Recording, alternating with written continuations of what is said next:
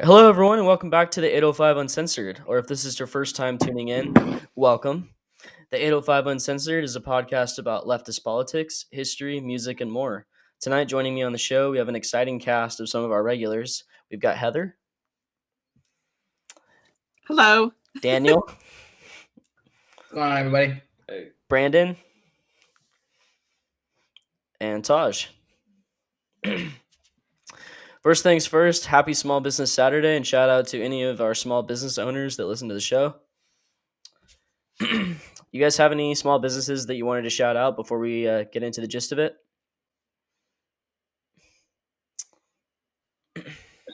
Uh, Yeah. swap meet. Yeah, I mean, you know, I was thinking about it when I read your email, and there's a pet food store uh, over by Ralph's in Camarillo. and Pet Supply. Pet Supplies. Love and that I'm telling place. you, if you go in there and you talk to the owner, he will stand there and talk to you for like a fucking hour about dog food. And he has helped me so much um, over the years with my dogs and their diet. And so I love that. I love that fucking place. I go there so much. We've racked up a shitload of points. Yeah, like Yeah. they always comment on the food we buy too because we me and my girl go over the top on the money that we spend on our pets because we try to get the best stuff possible. And yeah, you're totally right. He he knows a lot about dog food. It's it's amazing going in there every time. yeah, he's great. Daniel, did you have one you wanted to shout out? Yes, absolutely. So, uh, especially for you uh, in Camarillo, Heather, I should uh, I'm send you a picture of the cards. But so my wife just opened her massage therapy place in Camarillo called Expanding Wellness. Um, super dope. So that's what it looks like inside. Super cozy. Oh, that's nice. Yeah, she got she got a sweet spot in Camarillo. So it's um right off Lantana in Daily, um, right behind the Wood Ranch, right there. That's a That's cool awesome. spot. Yeah, so she's in she's in a build like an office building. So um, she's super legit. She's been doing massage for like eight years, but she was doing it mobile and working for other people before. So she's finally got her her own spot. So super excited. She's she's open for business Wednesday through Sunday, nine to seven, Nice. ten to seven. Congrats to her. Awesome. I'll try to attach a link in the in the show description too so people can check it out. Awesome. I'll send it to you. Thank you. I really appreciate that. Yeah, everybody go check her out. She's super amazing. Uh, I was her school test dummy, so I can attest to her Nice. qualifications. Taj, did you have any businesses that you want to shout out from Ventura County? Uh, yeah, yeah, the swap meet. Go check it out, bro. Right there in uh, right there at the college, the Ventura College. There's produce, there's food trucks, uh, clothing, all that. Sweet. Yeah. Uh, I wanted to shout out the Lookout. It's a badass restaurant in the Channel Islands Harbor in Oxnard, and they have some amazing clam chowder. Really friendly staff and great place to get a beer with a great view. Nice. Okay, first Oh, things, I got uh, few. yeah, yeah, That's Brandon, cool. go ahead. Um, since I'm a vegetarian, it's kind of hard to find like vegan and vegetarian places sometimes. So in Simi, we got Bamboo Cafe, which is local and it's a uh, Vietnamese food, but they have a decent selection of vegetarian stuff as well as other stuff. And also in Ventura, we got Fatty Vegan. If you guys haven't gone there, it's pretty sick. It's Nice. I don't know how it's run, but I know a bunch of punks own it, and it's a pretty cool place. Good environment, nice people, decent food. So check them out too. And that's what I got. Awesome. Thanks, everybody. So, first things first, I wanted to talk about consumerism. So, consumerism uh, is an economic theory that states since the economy is primarily consumer spending based, individuals who consume goods and services will be better off. So, obviously, here on this podcast and as leftists in general, we reject consumerism for many reasons, but mainly because of its ecological, social, economic, and deeply psychological consequences, which we'll touch on later. Materialism itself in itself is a very cringe concept. When we as human beings insist on prioritizing having the biggest and best stuff and so to speak, keeping up with the Joneses in air quotes, we lose much of our humanity. Not surprisingly, there are several highly compelling studies indicating that consumerism and living a materialistic lifestyle leads to a life of depression and anxiety. This podcast episode will be about exploring the radical potential of Christmas and the holidays. Uh, Christmas, in particular, because that's the holiday that I'm most familiar with, but I'm well aware that there's other holidays that are celebrated, like Hanukkah and Kwanzaa. um, and how we could envision the holiday season in a manner that's much more egalitarian and detached from the toxic impacts of capitalism. So I already hear people saying it in the background for the holiday season. You know, capitalism isn't forcing you to go to the store and buy stuff. So nobody's saying that. Yeah. Although I would argue, because of what I mentioned above, that there is sort of a societal pressure in the US in particular to buy large quantities of things. But that aside, this year seems like it could be an outlier. We're in the second year of the COVID 19 pandemic. Americans are quitting their jobs in mass. Prices are skyrocketing. And for the first time that I can recall, really ever in my life, Americans in large quantities are asking themselves, do we really need all this stuff? Do we really need to make the holidays as, as expensive and chaotic and stressful as they are? And the answer to both of those is, of course, an emphatic no. also, going off what I just said, where capitalism isn't forcing you to go to the store and buy stuff, as leftists, we encourage people to only take the things that they need and leave the rest for others. It directly correlates to the Karl Marx quote from each according to their ability to each according to their need. The same people that aggressively support capitalism are the same ones that do the same for consumerism. This is because consumerism is simply a byproduct of capitalism, and consumerism only stands to benefit the bourgeoisie. so, I wanted to quote the English painter Ben Nicholson. He said, The corruption of the American soul is consumerism. I wanted to ask each one of you uh, what your interpretations of that quote were and what you think about that. Whoever wants to take it first. Uh, Daniel, what do you think about the relationship between consumerism and the American psyche? so I think that, you know, this is a really interesting discussion that I've been trying to have with people that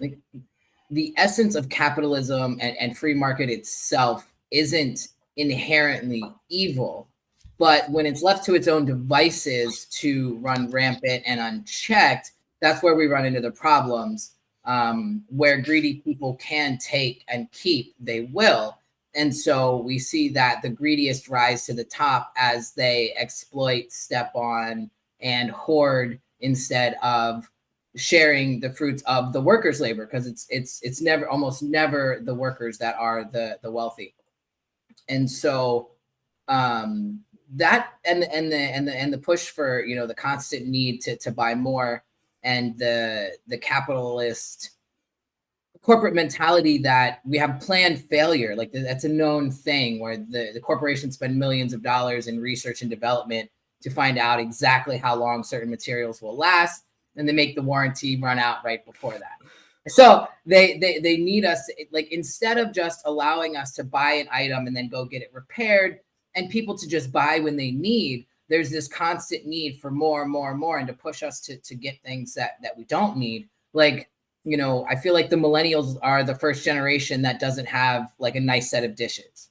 Like, you know what I mean? Not not the ones that you eat off of, not that we can't have nice things, but like a second set of just fancy dishes for when other people come over so that you look nicer than than you are right like so that's that extra stuff like we've got a set of dishes that are nice we you know we we we invested finally instead of having a bunch of hand me down stuff but so we do have a nice set of dishes it's not that you that's another thing i want to push back that anybody on the left anybody that's a socialist or anything like that we have to live in a burlap sack and, and can't have nice things like no it's not that we can't have nice things Socialism is when poor. Right. What what we want is for everybody to have nice things. It's not that we don't want people to have nice things and you can't go get, you know, a nice haircut or have a nice set of dishes, but we also push back on the fact that we don't need a second and third set of dishes for when we have fancy people come over. Number one, to hoard extra stuff that we don't need, buy things that we don't need. Um, and then also to put on this false air of sophistication because of the material wealth that we've accumulated. Um, so I think that that absolutely ties into to all of that. That's that's the the the corruption is that where we believe and buy into, and it becomes a family tradition that you have to have a nice set of china or a nice set of dishes, um, and that's where I feel like it's it is the corruption. It's not just oh some people buy more things, is where it actually becomes embedded in our social traditions. Is that if you don't have these extra things, you still don't have enough when some people still don't have the bare minimum. So that would be my little take on it. Absolutely. Really well said. Thank you. Heather, what do you think about the relationship between consumerism and um, the American psyche? Well, I wanted to pick up on the dishes. Yeah, I think that's a really interesting perspective. I've Yeah. never heard anybody put it that way. Yeah. But it's it's a good point because um when my when my husband's grandmother um passed away about 5 years ago, um his mom gave me her china. And it's this like huge, you know, tub of, you know, I mean it's very big and it's very heavy and I feel like um getting back to kind of your point uh Jordan about like the psyche and how like these things it like it starts to have an impact on your psyche because i started to feel like um like i like i was obligated to like use these things. And um right before the pandemic i think the thing the thanksgiving before the pandemic i ended up inviting like 30 people like to our house for thanksgiving dinner. And i had i had a, a he was two at the time a two year old at the time okay? He was just about to turn three. And i'm like cooking this meal for like all these fucking people.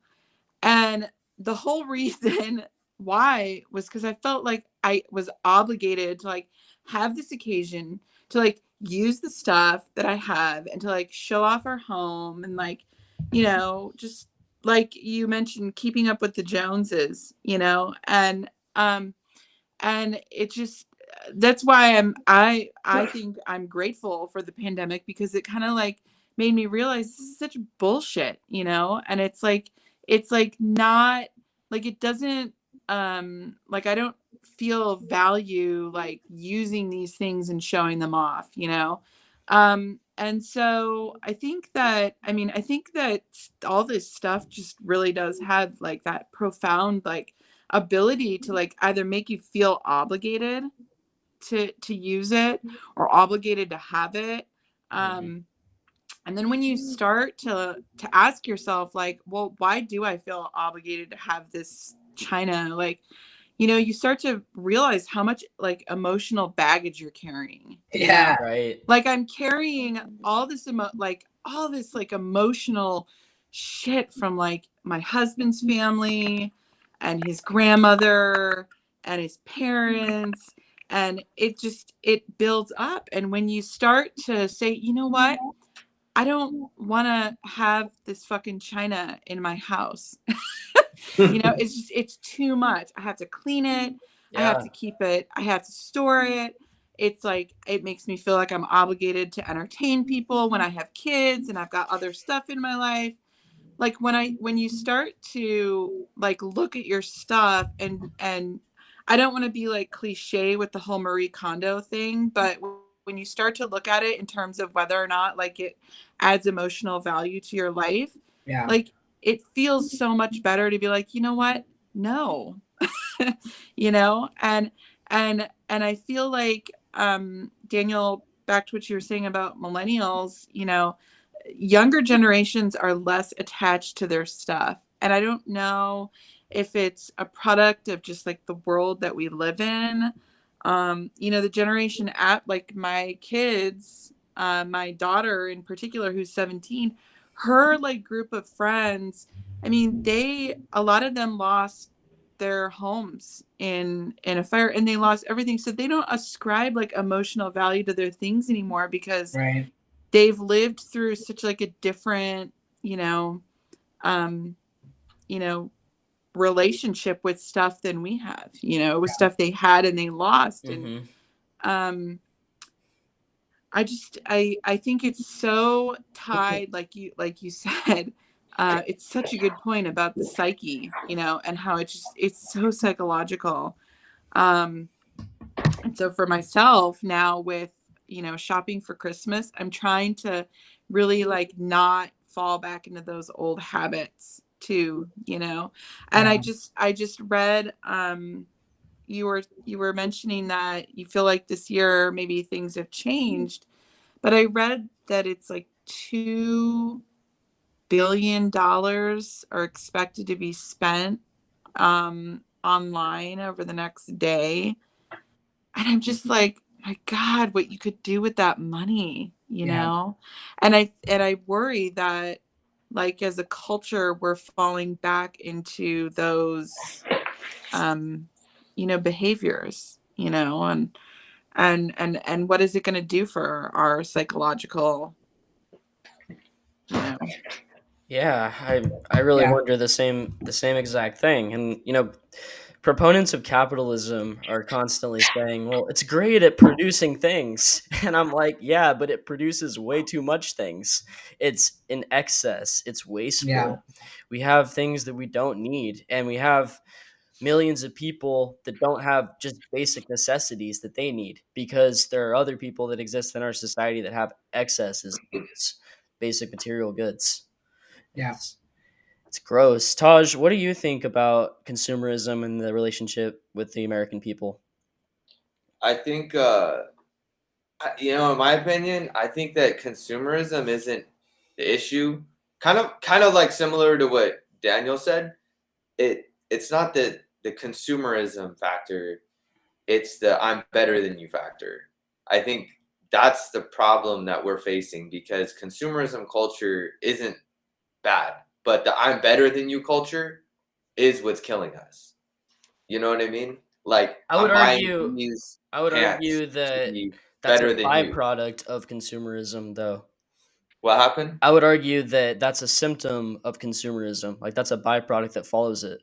Well, I yeah, think- I mean, because it does produce things. I mean, but at the same time, if everyone can attain those things, and it, it wouldn't be a nice thing. It wouldn't be like, oh, I'm better than you now because it's like I can have it too. I think I think he more meant capitalism than consumerism. Like the the idea to make and be able to build your own wealth is isn't a bad thing, and the ability to be able to buy stuff, but the drive to push you to need to consume to be better than other people. Yeah, and yeah, ho- that's and what I was. That's that's what I was trying to say. Is you know, Mhm. yeah, like I'm gonna buy this hat because it's better than your hat, or I'm gonna buy this car to look flyer than you. You know, and it's just like those. are- That's the problem that we have in in society. Is is the I'm better than you factor. If it wasn't for that, and everybody could attain the same things, Narcissism. would- it wouldn't be an issue. You know. Yeah. Okay. I but that goes point. back to how Daniel said that um, millennials are the first generation to not have a second set of plates in the house to impress guests. It's like we don't feel the need to impress people. Like, and I'm sure that's the same thing, you know, older Gen Z. It's the same thing. It's like we don't care about impressing. That, yeah, that's Like, not even a concept to me. like we don't even. Like even I can care. It's can't even like, afford. Okay, great Yeah. like you you got a great job you work fucking 40 hours get paid a hundred dollars an hour that's great bro Mhm. good for you like we wish you well but we're not like we're here trying to impress hella people Right.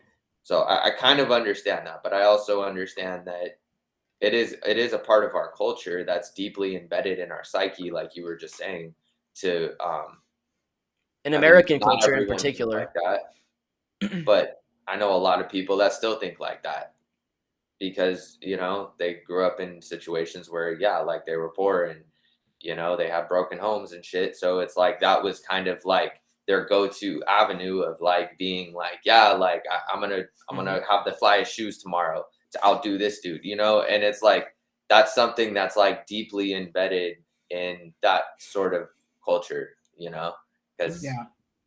yeah Yeah. Well said. Oh yeah. What did you have to say, Heather?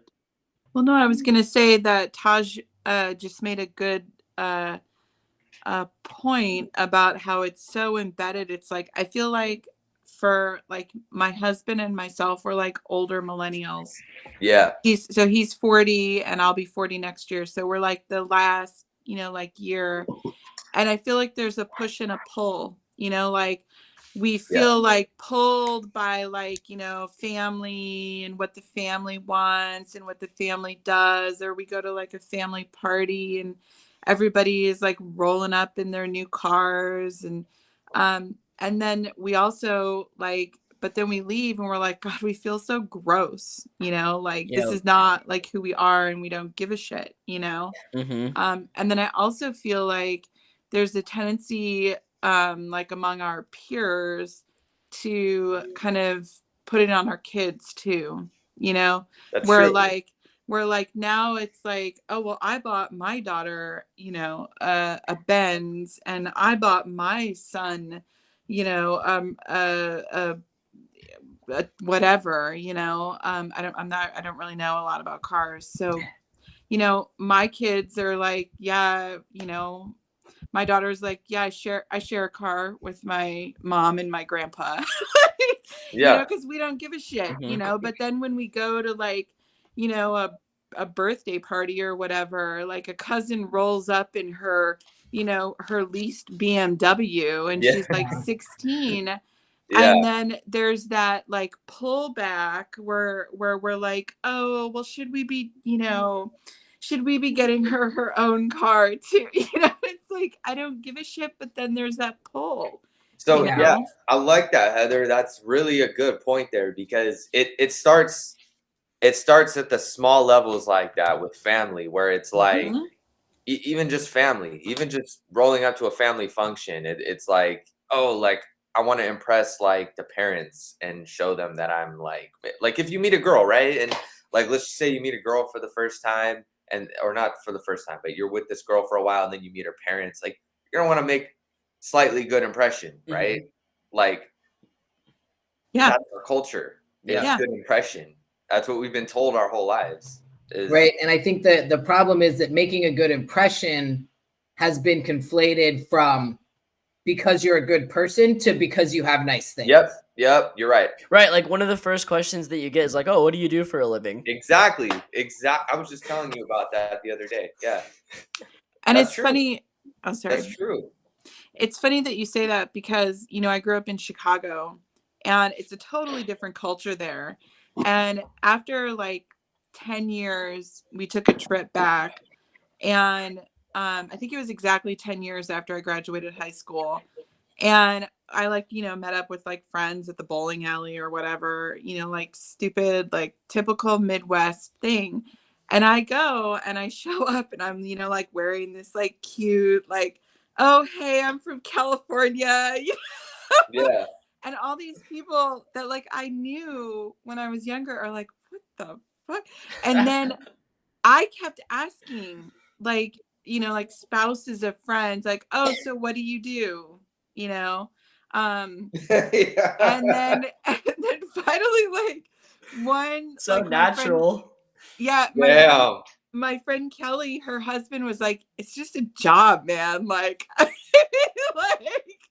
it's just a job, you know." And then I, and that's when I started to realize, like, God, it's so like, why do we talk about that? Like, do I have do do people have no more value than what they do or what they have? You know? I'm at the Out in Like- uh, you know, I I I got to go to the office. Yeah. No, but that's that's exactly what we've been been reduced to is Yeah. our labor, what we what we produce, what what what, What we do you do? Right, Yeah. right. What your again, your your value and your worth is not determined off of who you are as a person or what you provide to your community, but where do you work? How high up the ladder have you climbed? You know, mm-hmm. because not everybody has to be a manager. Not Yeah. everybody has to be a corporate CEO. Like that's not everybody's jam. And no matter no matter where you want to work, as long as you're happy, you're being paid well, and you're not being abused.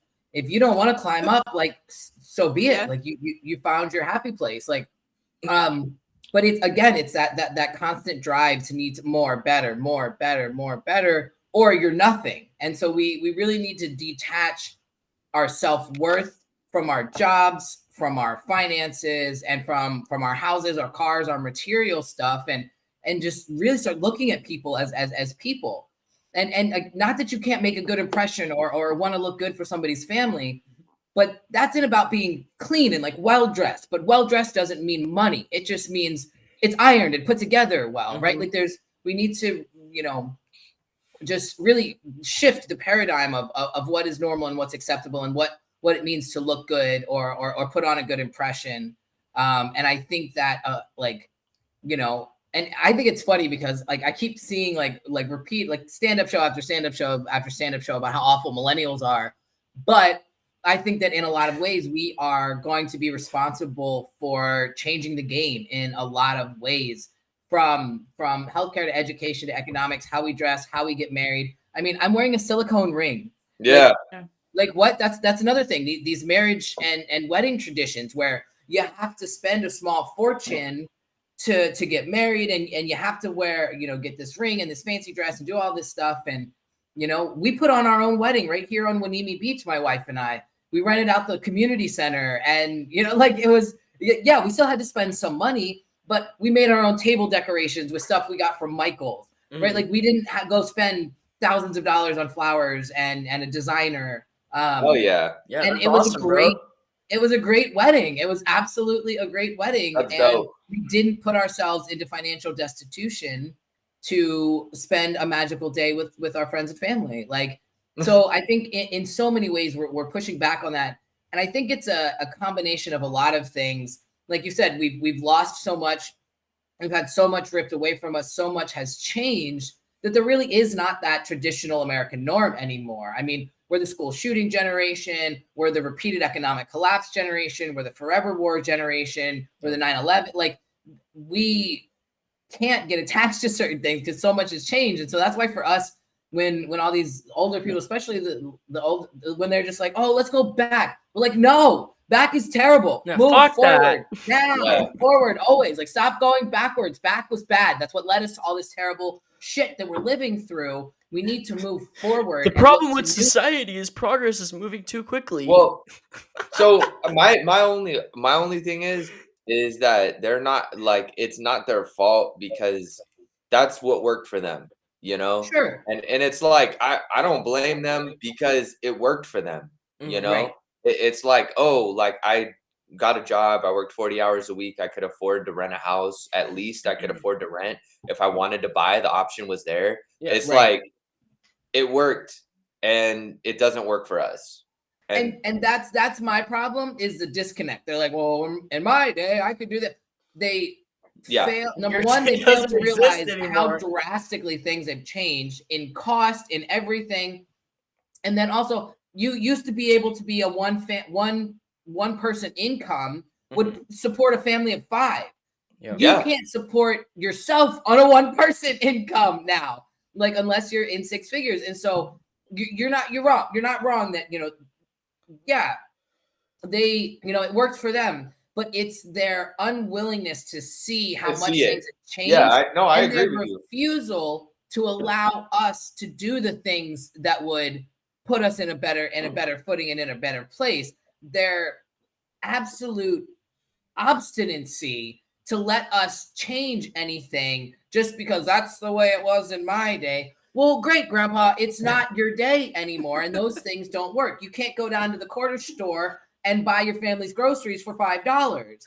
Like you can't even get a gallon of gas for five dollars right now. Like, Yeah. come on you cannot equate that. It's it's not even apples and oranges at that point. It's a banana and a submarine. Like it's not the same thing. And Yeah. so it, the, the unwillingness to move forward. And also all of, to retire all our 80 year old politicians like if you were alive during world war ii you should not still be leading our country. Nah. Nope. I have it's not an ageist thing it's a times thing you cannot understand the way things cost the how much things cost and what we have to do to survive Unless they had to start all over. right Yeah, unless they, it's like they have to have something like drastic happen to them, you know? right Like, um, my, I think you guys know my dad lives with us and he's 78 and he just like, I think he just like didn't expect to live as long as he has. okay And so he used to be like of that group of like, well, in my day, you know, I could, you know, feed us for $30 or whatever. And then um he started to like have to be confronted with like the rising cost of living and like living more on social security alone um because of his retirement running out and then he ended up moving in with us and it was that like drastic event Mhm. of having to move in with us because it was like you either are going to move in with us or you're going to have to move out of California um because of the cost of living and it was that drastic like change that totally changed his mindset Right. and now and and sometimes he'll like again like he'll fall back into that like well you know heather in the 1970s i bought my house for a blah blah blah you know and then like it's like it's so funny because when that happens nothing. i'll i'll remind him like well this is not then and like you know this is how it is now and you see it like in his face like he remembers like oh yeah like this is a totally different scenario now and Yeah. a lot of people they just they haven't had like that you know that bang shock you Mhm. know to them financially um for them to be able to wrap their heads around the fact that things are different now Because the whole know? system was engineered for them at that time. Yeah. exactly yeah Right. And no, that that's that's an excellent point. Is that you know it it takes them like losing everything or being being put on our level, Yeah. and the it's it's all of the people talking about what we don't need or how we don't need to raise wages or all of these things are all the ones that have money. Yeah. Yeah. So, uh, so you're right. There, there are quite a few people in the older generation who are like us. Unfortunately, they're in the minority, but it's because they've hit hard life shit and Yeah. been knocked off and had to, you know, they kind of got, what is it when you um, that term? I don't, they get knocked down a peg. Like it, it, it, it, and and brought down to us, us normal poor folk level or whatever Mhm. that where they had to make hard life decisions about paying rent or or affording their medication or or what what have you and um so yeah and, and unfortunately none of the people running our country and making the decisions have run into poor life things like that because they're Yeah. all millionaires so Yeah. It reminds It's me. laziness. We're we're we're the gen generation lazy. That's what. but what they say No, that I'm being but they sarcastic. I'm being we're the- sarcastic. I was just yeah. No, but so you're right. They say that, but then they fail to leave out that, or they leave out that we are the first generation in American history to be worse off than our parents. We were also the first generation in American history to need two to three jobs to survive and have a family. probably won't retire Millennials is also the uh, most educated generation in American history, and they're And- the poorest. I'm the Fun youngest fact- millennial generation. Yeah. Like I- I'm yeah. the youngest part of millennial. Yeah, generation. yeah, you are. Um, I'm are. very much. The I'm, oldest. I'm right at the edge of Gen Z. Yeah. I'm Well, so, like- millennials is basically 80s and the and the like very early, like I think 92 is like the Yeah. cutoff. Mhm. um but uh we're also uh as uh, while we're throwing this uh, uh, generational stuff out there uh rational national david doel did a wonderful piece on charlie kirk freaking out because we're the gayest generation in american history.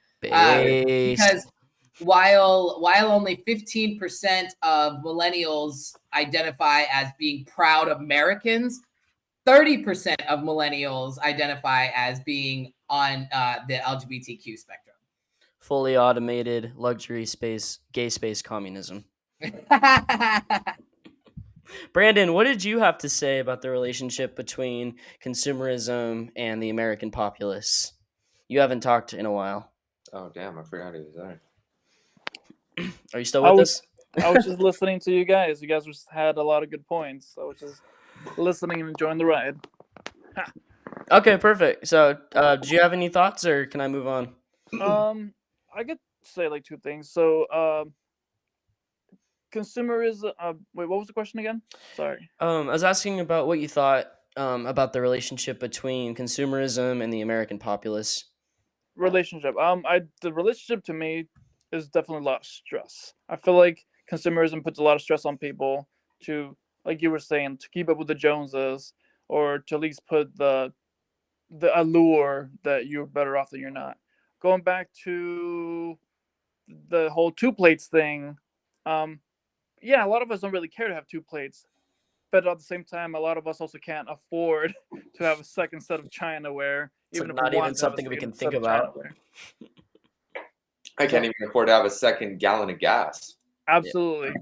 So I am not necessarily pro having a piss ton of things, but I'm also not against having a few things like Daniel was saying. Like having nice things doesn't mean that you're wasteful. You can have nice things. If you want a second set of China, for when people come over just for a little extra, then sure, that doesn't mean that you're wasteful. Having like 18 sets that you do nothing with, that's wasteful. So, um, consumerism adds a lot of stress for sure because we always need to be getting like more, more, more, more, more, better, better, better, better, and then we don't have enough money to feel all that, and I don't have enough bandwidth to keep up with that. Like, I don't need that crap. Like, I can't keep up with my neighbors, and I'm not going to pretend I'm going to. So, I don't need that added stress. So, that's the only thing I wanted to add because everything else that's been said has been like on on spot on. So yeah. Oh, really well said. Thank you. Yeah. So in college, I took an art course and studied Andy Warhol, the Campbell soup can paintings from the early 60s. and Warhol's paintings of the soup cans in 1962 were actually inspired by American consumerism. Specifically, the way the cans were perfectly arranged on the shelves, waiting for hungry customers to grab them and purchase them. Warhol noticed them perfectly aligned in a way that would in, that would inspire Americans to consume on a mass scale. The artistic style of the soup cans became known as pop art, which was an artistic movement that developed in the mid to late 1950s in the US and UK. What we're talking about right now is the origins of American consumerism. This came out of the post war period in the 1940s and early 1950s. After World War II, American experienced a massive economic growth spurt. And so consumerism really took off. um, artists such as Warhol noticed that the environment around you started becoming the canvas. So you could paint things like mundane objects such as soup cans, and that would be seen as having um, artistic value. And that was the first time that had ever been done before. Time magazine described the point of view as of the pop artists as quote a group of common painters that have come to the common conclusion that the most banal and even vulgar trappings of modern civilization can when transposed to canvas become art. The pop art movement emerged out of a post-war society that was completely obsessed with consumerism. Actually, I wanted to play a short clip from the movie Fight Club when Brad Pitt is talking about advertising and consumerism. Um, I'm not sure if you guys have seen that movie, but it's a classic. Oh, yeah. All right, I'm just gonna play the classic. just gonna play the audio. So give me one moment. Shh, we don't talk about Fight Club. My wife was just watching that the other night too. It's really funny. Perfect. Um, yeah, just just give me a couple of seconds. I'm gonna load the audio right now. yeah, it's really a speech about what modern life is all about. Man,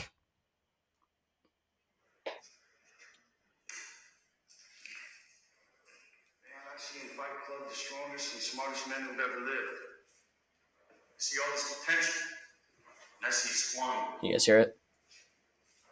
Yeah. God damn it, an entire generation pumping gas, waiting tables, slaves with white collars. Advertising has us chasing cars and clothes, working jobs we hate so we can buy shit we don't need. We're the middle children of history, man. No purpose or place. We have no great war, no great depression. Our great war is a spiritual war. Our great depression is our lives. We've all been raised on television to believe that one day we'd all be millionaires and movie gods and rock stars, but we won't. We're slowly learning that fact. We're very, very pissed off. Fuck yeah. yeah. That's some good shit, huh? Yeah. Yeah, that's completely uh, on point. So moving on to a different topic. Actually, yeah, go ahead, Daniel. So two things. One, that's absolutely apt, and I think that what's awesome about that is I think that perfectly encapsulates what we were just talking about about Gen X and how they were raised by you know the 50s generation of boomers that had everything, modern conveniences and everything. Life was easy, life was grand.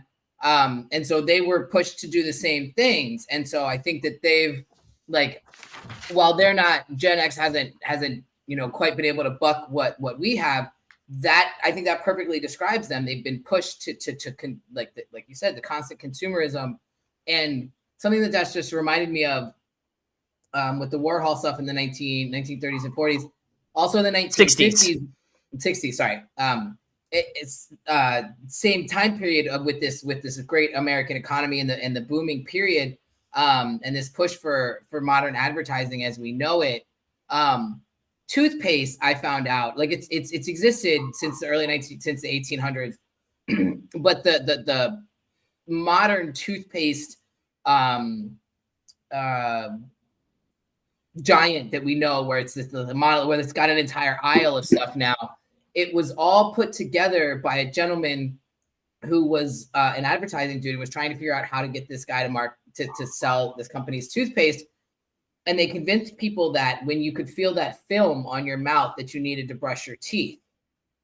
And so that plus in the commercials i don't know if you noticed they put this like massive dollar like 10 times more toothpaste than you need so not only are they telling you something about your natural body that you could just wipe off or like in, in like the the book that i was reading about it said you could do something as simple as like eat an apple and it would remove the film just as well so it's a natural occurrence of your mouth but they convinced people in commercials that that was bad and would make you need to go brush your teeth. And so that plus then, you know, how they tell us how much to use and stuff like that. Like I remember I was blown away when I found out for laundry detergent, again, you only need to like use a quarter of what they show in commercials when they fill up a full cup and throw it in. It's because they want you to use more than you need so that you go back and buy more. This this constant need for more and more and more. Um, it's it's it's insane the levels and the lengths that, that that advertising goes through to dupe us into buying things and where it becomes again it, it built into our psyche a norm that if you don't have these things or if you're not doing these things you're not you're not normal yeah no i completely agree that's that's really on point um it reminded me of this concept that i was actually telling taj about because taj is a big music guy being a musician i was telling him that grunge music actually came out of Generation X. And the reason being is because Gen X was the first generation in American history that made less money than their parents. So grunge music was a rebellious um, response to teenagers that were angry at the material conditions that existed in the country. you know, I oh. also think that getting back to though you know, Warhol and that, you know, that 1950s, 1960s like era of advertising is I think we also have to remember who they were really marketing to. They were marketing to people that had survived the Great Depression. Mm-hmm. And anybody that knows somebody, you know, like my grandparents, they lived through the Great Depression. And a lot of those people, like, they were so compelled by something like you know, images of soup cans because they remembered, you know, uh not be and not having food. Right. And so it created right. that kind of like emotional again like that psych, you know, that psychological emotional con- connection to like those items. And you know like my grandparents like there they before they died they had a home up near yosemite and you would go there and they would have so much food and i would be like mm. grandma and grandpa like why do you have so much food it's just the two of you it was instinctual for them to just have so much food because they had that you know that experience of trauma from not being able to access food during the great depression now look at now today, you know, I'm looking at, like I was saying with the Cyber Monday, people are going to spend $2 billion or whatever. And when you look at how much people are are spending, like I think I I was texting you guys that I got stuck out by the outlet mall yesterday, and I could not believe how many people oh, were yeah. there, and it was like I'm I'm asking myself, are we like turning into that generation again of people who you know couldn't access our toilet paper for a couple months, you know, or we had a hard time uh you know finding the things we needed at the grocery store for and it was such a short period of time but like we seem to be more impatient now too you know? And so i'm wondering like are people going to go back to that too much you know? I mean i could not believe how many people i mean i've seen black fridays before and that was like i had never seen before ever you know um and and two billion dollars is a lot of money that could do a lot Yeah. you know and and and you ask yourself like are we going back to that are we going to go back to that hoarding We are. know? We are. We're gonna go back there. I know we are. And the reason why is because it's gonna take a lot more than one year or two years of like fucked up shit to change people's minds and to change people's behaviors and patterns that they've known their whole lives. So Well, and I think I think it's a reaction too. Like I think we're we're because we we had nothing. People are kind of going crazy now. It's like it's the same thing. Like as soon as restrictions started lifting, like everybody was out doing like crazy. Like the burnout of, of not being able to and being so restricted. And also, I would say Heather, there's still a lot of like boomers and Gen Xers out there too. Like so, yeah, some some some were definitely millennials at Black Friday, but I think that our generation is is even though a portion of us might be um, totally bought into and swept up into the um, the consumerism, I still think as as a whole, overall, uh, as a generation, we aren't gonna gonna fall into that because we just don't even have the means to to do so, even if we if we wanted to. hmm Yeah, but I, I think the the reason I'm saying that we are is because we are like you know like not me, not you, not you, but I mean, we the, as, the like, collective. as a collective, as Yeah. a society, and yeah, not so much millennials and not so much Gen Z, but I know a good majority of people would go out to Black Friday to shop to get things if they had the Yeah. money to do it, you Mhm. know? And I mean, those are people my age and younger, but it it's just like you were saying, like it's an it's a psyche thing where You need a it's like, shift. hey, You need a shift to in the. I need to look good. I need to like throw on some new shoes. I need to have like a new car. I need to fucking look good. Like that that's that's a psyche thing. You know what I mean? right.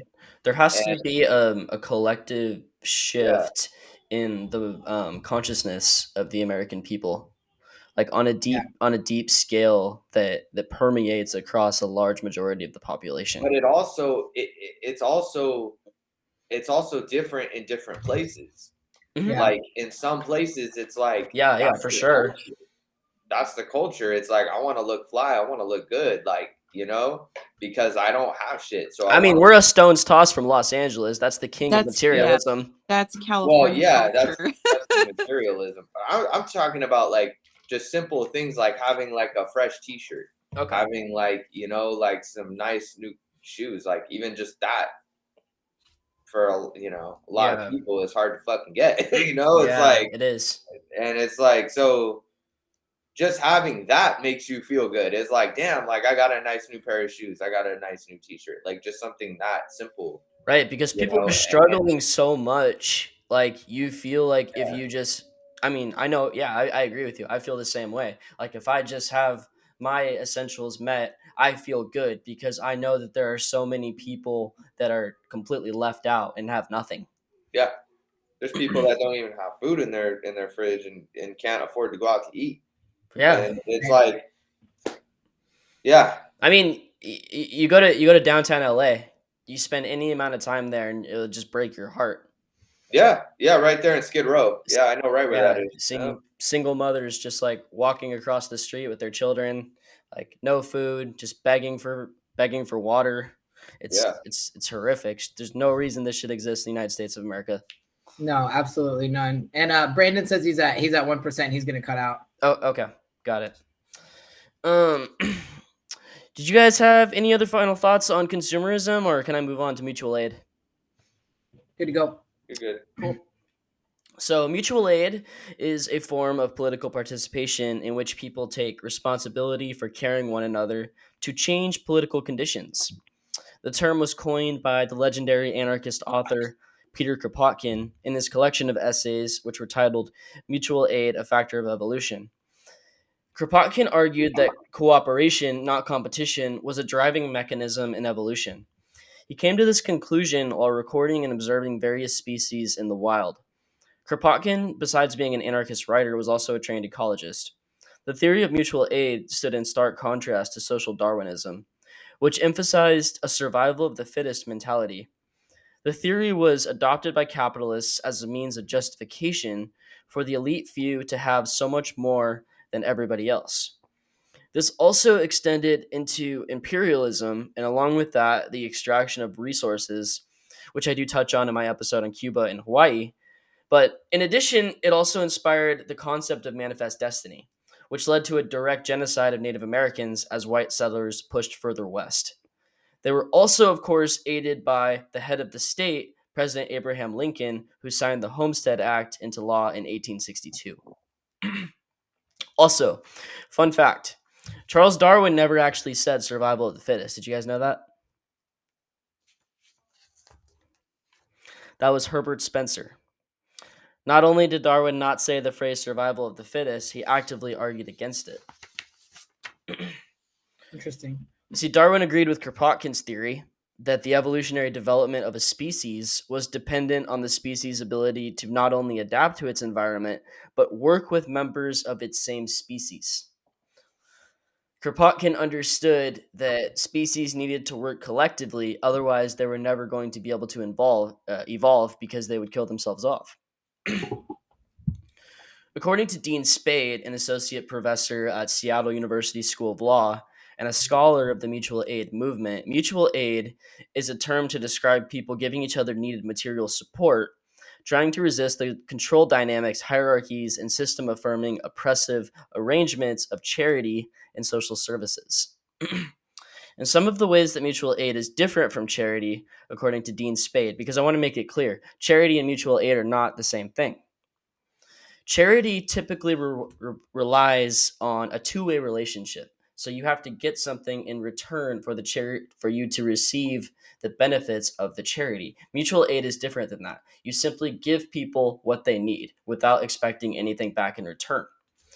So according to Dean Spade, in understanding um, that is the system, not the people suffering under it, that creates poverty, crisis, and vulnerability. Governance controlled by people who are most affected can mean having a membership base of those that are most affected or being formed in ways that ensure those providing the aid are from the same group as those giving the aid, or models that allow allies to participate but focus on accountability to those that are being served there's a transparency in this about how they work. Any money that they use or manage, um, many mutual aid projects are not funded and are volunteer run. There are open meetings and pathways for new people to join and participate. Political education within the organization to help those working in the project to expand their awareness of experiences that are not their own, to build a sense of solidarity, and to make the project supportive and welcoming to marginalized people. Humility and a willingness to accept feedback about how to make the project more useful to the people it serves. there's a long term commitment to provide the aid the project works on. And um, there's a connection to and solidarity with other mutual aid projects and other transformative work. There's also a commitment to dignity and self determination of people that are in need or in a serious sense of crisis. And lastly, a consensus that is based on decision making rather than majority rule, getting back to that oppressive, coercive, um, hierarchical structure that can persist within charity organizations. oh, that was a lot of words. Yeah. But in a sense, that's what mutual aid is, and that's how it differs from charity. Um, do you guys have any experience working in mutual aid organizations or projects within the community? And would you like to talk about some of them? Heather, Daniel? I I do not have any experience working in mutual aid, but I have a lot of experience working in charity and I can tell you that the thing that really became apparent to me over the years that I did it was um like you were talking about how you you had like people that give to charity they expect something in return hmm you know? Um and it could be as big as like you know you go to like a charity league event you know and people want a big banquet you know of food laid out for them and auctions and um to as small as just they want you know recognition. And i think that um that sort of perpetuates like um that classism kind of thing you know like the i'm better than you Mhm. you know i'm giving to charity i remember one time um some people i knew from high school they like they were out at to eat or whatever and they ran into a homeless person and they bought him some shoes or something like that and they posted this long thing on facebook about it and it was so like ostentatious like oh look at us and how benevolent we are and we've given all this stuff to this homeless man and if it weren't for us he would not have shoes and it's like i feel like there therein lies the distinction for me between mutual aid and charity Mhm. and so in experiencing you know dealing with like charities and you know because like churches do a lot of charity and Right. Um and you know i grew up catholic and um i just uh i i there is that sense of of you know return but actually on the note of churches there are so many churches that like they call it charity right Mhm. but they don't expect anything in return. Like as an example, the Catholic Charity, there's an organization called St. Vincent de Paul Society in the Catholic Church. My dad is really involved in the Catholic Church. And St. Vincent de Paul, they gather like, you know, clothing or or money or whatever. And I mean, if you're having like a hard time paying your rent or your electric bill or your water bill or whatever, you can go to them whether you're Catholic or not and give them your bill and they'll just pay it for you and they expect nothing in return. You know, and so I feel like there are like those types of organizations that they call it a charity, you Mhm. know, But it's actually like mutual aid. but it really is mutual aid and then you but you look at it and you're like okay well so it's affiliated with the church and the church is you know full of you know wealthy you know like right up the hill at padre serra they have a st vincent de paul do you really think that if the majority of people that went to the church at the padre serra like do you really think they'd be okay with the church just giving over money like that to people whether they're catholic or not No. they would not so it's like they they still even have to bill it as this Mhm. charitable we're helping these poor people or they don't talk about it Yep. like i didn't know that st vincent de paul existed until probably like the last 10 years when my dad started volunteering with them and that's the only reason i started they they don't even talk about it you know um because it is that mutual aid kind of thing instead of instead of a charitable you know Yeah, and that's yeah, that's that. I'm really glad that you brought that up, Heather, because I they're they're consistently conflated, and you know, as an anarchist that practices mutual aid, this this bothers me because you need to clear this up. You need to make sure that people are using these terms correctly. Daniel, do you have experience with mutual aid in the community? Yeah, so um, a variety of them actually. Um, but the the one that I've been um, so there's two. There's so give a little shout out to the to the more uh, organized uh, organized uh, entity one. Uh, Food Share, Food Share of Ventura County is um, I don't know I don't know at the highest levels if it's you know not getting anything back for it but the people that run the events on the ground um, like there's every wednesday at oxnard college there's a food bank. Um, and it's been going on for almost two years now. They started uh, last um, april i think after after everything shut down um, because they saw such a need in the community that the food banks were um, you know inundated. There was there was more need than they could meet. And so food share stepped in and instead of because food share just used to take the food to the pantries and then the pantries would hand it out. Food share stepped in and saw the need and they set up all throughout the county sites where you could drive up. They would put the food in your trunk and you drive away. So it was COVID safe and um, all you had to be was a, a member of the community. You didn't show have to, have to show your income. You didn't have to agree to give up anything or go to any meetings.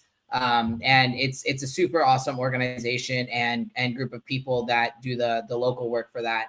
Um, and then on the side from that, you know, not organized, completely doing it all on her own. Um, I work with a, a, wonderful person named Nicolette Walker who um, runs Surge Ventura County. And the last Sunday of the month, we do, um, I've been doing it with her for the last, I think, like eight months now, a community care event in Oxnard at a park behind OPAC Theater, Oxnard Performing Arts Center. So it's the last Sunday of every month from 12 to 2. Um, we make uh, hot food and make um, hot plates for people. There's a table full of clothes, shoes, blankets, as well as hygiene packs, and then canned foods, um, beans, milk, all, all the and when people come up, we don't ask them any anything other than what do you need. We give them bags and we tell them to take everything that they want. Because another thing that also happens is you'll show up and, and you'll see like, oh, well, you can only take one. And you know, I get to an extent where you want to make sure that there's enough for everybody at the event or whatnot. But I love Nicolette's mentality that, you know, just as people in general, but also the, the homeless and, and the marginalized are so police in their activity that like, why can't she take two packs of wipes? Like you know you have a home to go to, and you're telling this person who doesn't know when she might get a bath or be able to to to you know clean herself or get get wipes again. You're telling her she can't take two. Why? Yeah, we're not. And, yeah, we're not in a position to make that kind of calculation because we don't know necessarily what everybody needs. Everybody right. has different individual needs. Right, and so so that is that is the so those are the two mutual aids that I've been been a part of for for most of this year now. One um, through an organization, but they they got funding through the they made the county fund everything, and they've got donors as well. But so you know, there's Food Share, and then there's Surge Ventura County, who, like I said, last Sunday of every month does no questions asked. You show up, you get a hot plate. Um, and uh, we end up serving over 100 community members uh, at, at, least every, on the last Sunday of every month. So um, the, the need is definitely still there, and, and there's there's some good mutual aid things happening in our community. That's that's one thing that is great about Ventura County is the community really comes together um, as best they can to to support one another here. And it's not perfect, and there's still some things, but when the people pull together, we really get some stuff done. Yeah, absolutely. Thank you for sharing. Uh, do you guys know what a community fridge is? Yeah, they're awesome. yeah. Okay, so just for the listeners, a community fridge is a refrigerator that's in a public space that's full of non perishable goods. And the purpose of it is so people in the community that are food uh, scarce can come and get food whenever they need it. And it also eliminates the stigma, or at least helps eliminate the stigma of people that suffer from food shortages. You can come in and get as much food as you need, and there's a consistent food source for people that need it. it's a it's a great example of a mutual aid project that could be implemented across the board. Absolutely. So there's a go ahead. There's a there's a couple right here. There's there's a new one being built in Saticoy. There's one in West Ventura, and I think there's one in East Ventura as well. Oh, I know. Yeah, and I was gonna say in Camarillo, the um the senior center, whenever they have like bingo or you know their tai chi and shit like that, mm-hmm. they they do an like an ad hoc one where they set out stuff for anybody that's there. And it's oh, you know nice. fresh. It's like it's like a lot of produce, so it is perishable, but it's like, you know, apples, oranges, and then canned food and stuff like that. And I think that that was what was so hard for um here in Camarillo during the pandemic was when those things were shut down. They didn't yeah. have that that, you know, multiple times per week event where people could go and get their food and the city or the parks district did do like a food share kind of thing um, for last for a few months last year and then it stopped and now they've started it up again but they're means testing it yeah. now You have Stop to it. apply Yeah. to get approved. Yeah, that's not mutual aid. No, and it's and it's it just it just destroyed the program, you know. Yeah. Um and it's you know Joe Biden it's got a a- hold of it. Means Yeah. testing destroys everything. Making Yeah. somebody prove to you how destitute they are is dehumanizing and unnecessary. Yeah, exactly. Yeah, I mean, one of the biggest things that pissed me off, there was a lot of things, believe me, that pissed me off during the pandemic. But one of the things that pissed me off the most was just the hoops that they made people go through. Yeah. Get the most basic things, like to get unemployment assistance, to make sure that you didn't lose your fucking health care during the Right. middle of a health crisis. Like the most basic things that people had to do just to have those like safety nets above them. It's ridiculous. And and I just read that with the unemployment, they are they're going back and requiring gig workers and self-employed empl- um, people, self-employed, you know, whatever writers or artists or theater people, they're requiring them to go back now and prove that they deserved the money. I just read this the other day in Cal Matters.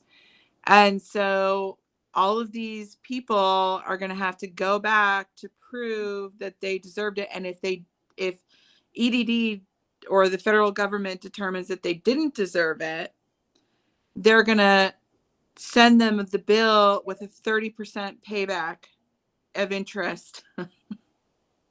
That's so I just- disgusting. Fucking it's so it is Oh so fucking God. disgusting and i read and i read this article in cal matters about it because they were interviewing these people that were like um so this was a gut punch that i have to do this number one Yeah. like i'm just getting back on my feet like a musician i think was interviewed and he was saying i just got back on my feet and like i'm you know and now i'm gonna have to prove that i deserve the money and he was like and then i have to have all this anxiety that like i'm gonna get a bill with 30% interest you know Right. for for what for what edd decides i and and look at how much money edd allowed people to steal you Right, know right. Yeah. um, and then like you said jordan um like i've seen people that still haven't gotten their claims paid out Yeah, you Right. know that went Quick through note. so many hoops yeah and they cut everybody off too. The the Yeah. the extra ran out in September and um I was on just regular state unemployment. I wasn't even on the the the COVID unemployment and um it ran out and they were like you're done and I was like but Yeah. I still don't have a job and and they were like oh that's too bad. Yeah. Quick note: If they would have listened to Bernie, there wouldn't have been as much fraud. All of it. Yes. Everything you say. Everything you say. That's, uh, uh, um, there's a California couple right now that's currently on the run from the FBI for stealing twenty million dollars in COVID funds. I saw that and they sent like a goodbye letter to their children Yeah, Wow. have fun. We're but- gonna take but- all the money. Goodbye. right Yeah, but sorry, they're gonna kids. they're gonna edd is more worried about you know that that musician that that used the money to pay his rent Yeah. yeah yeah Go get a job. Yeah. Lazy bums. Fucking Yeah. stupid. I see for hire sign signs everywhere. You like that's the thing that just really pisses me off when I see people like say that on Twitter or whatever. Because it's like, fuck you. Like, okay, so McDonald's is hiring, like whatever. This person was being paid like forty dollars an hour before. When is like- McDonald's not hiring?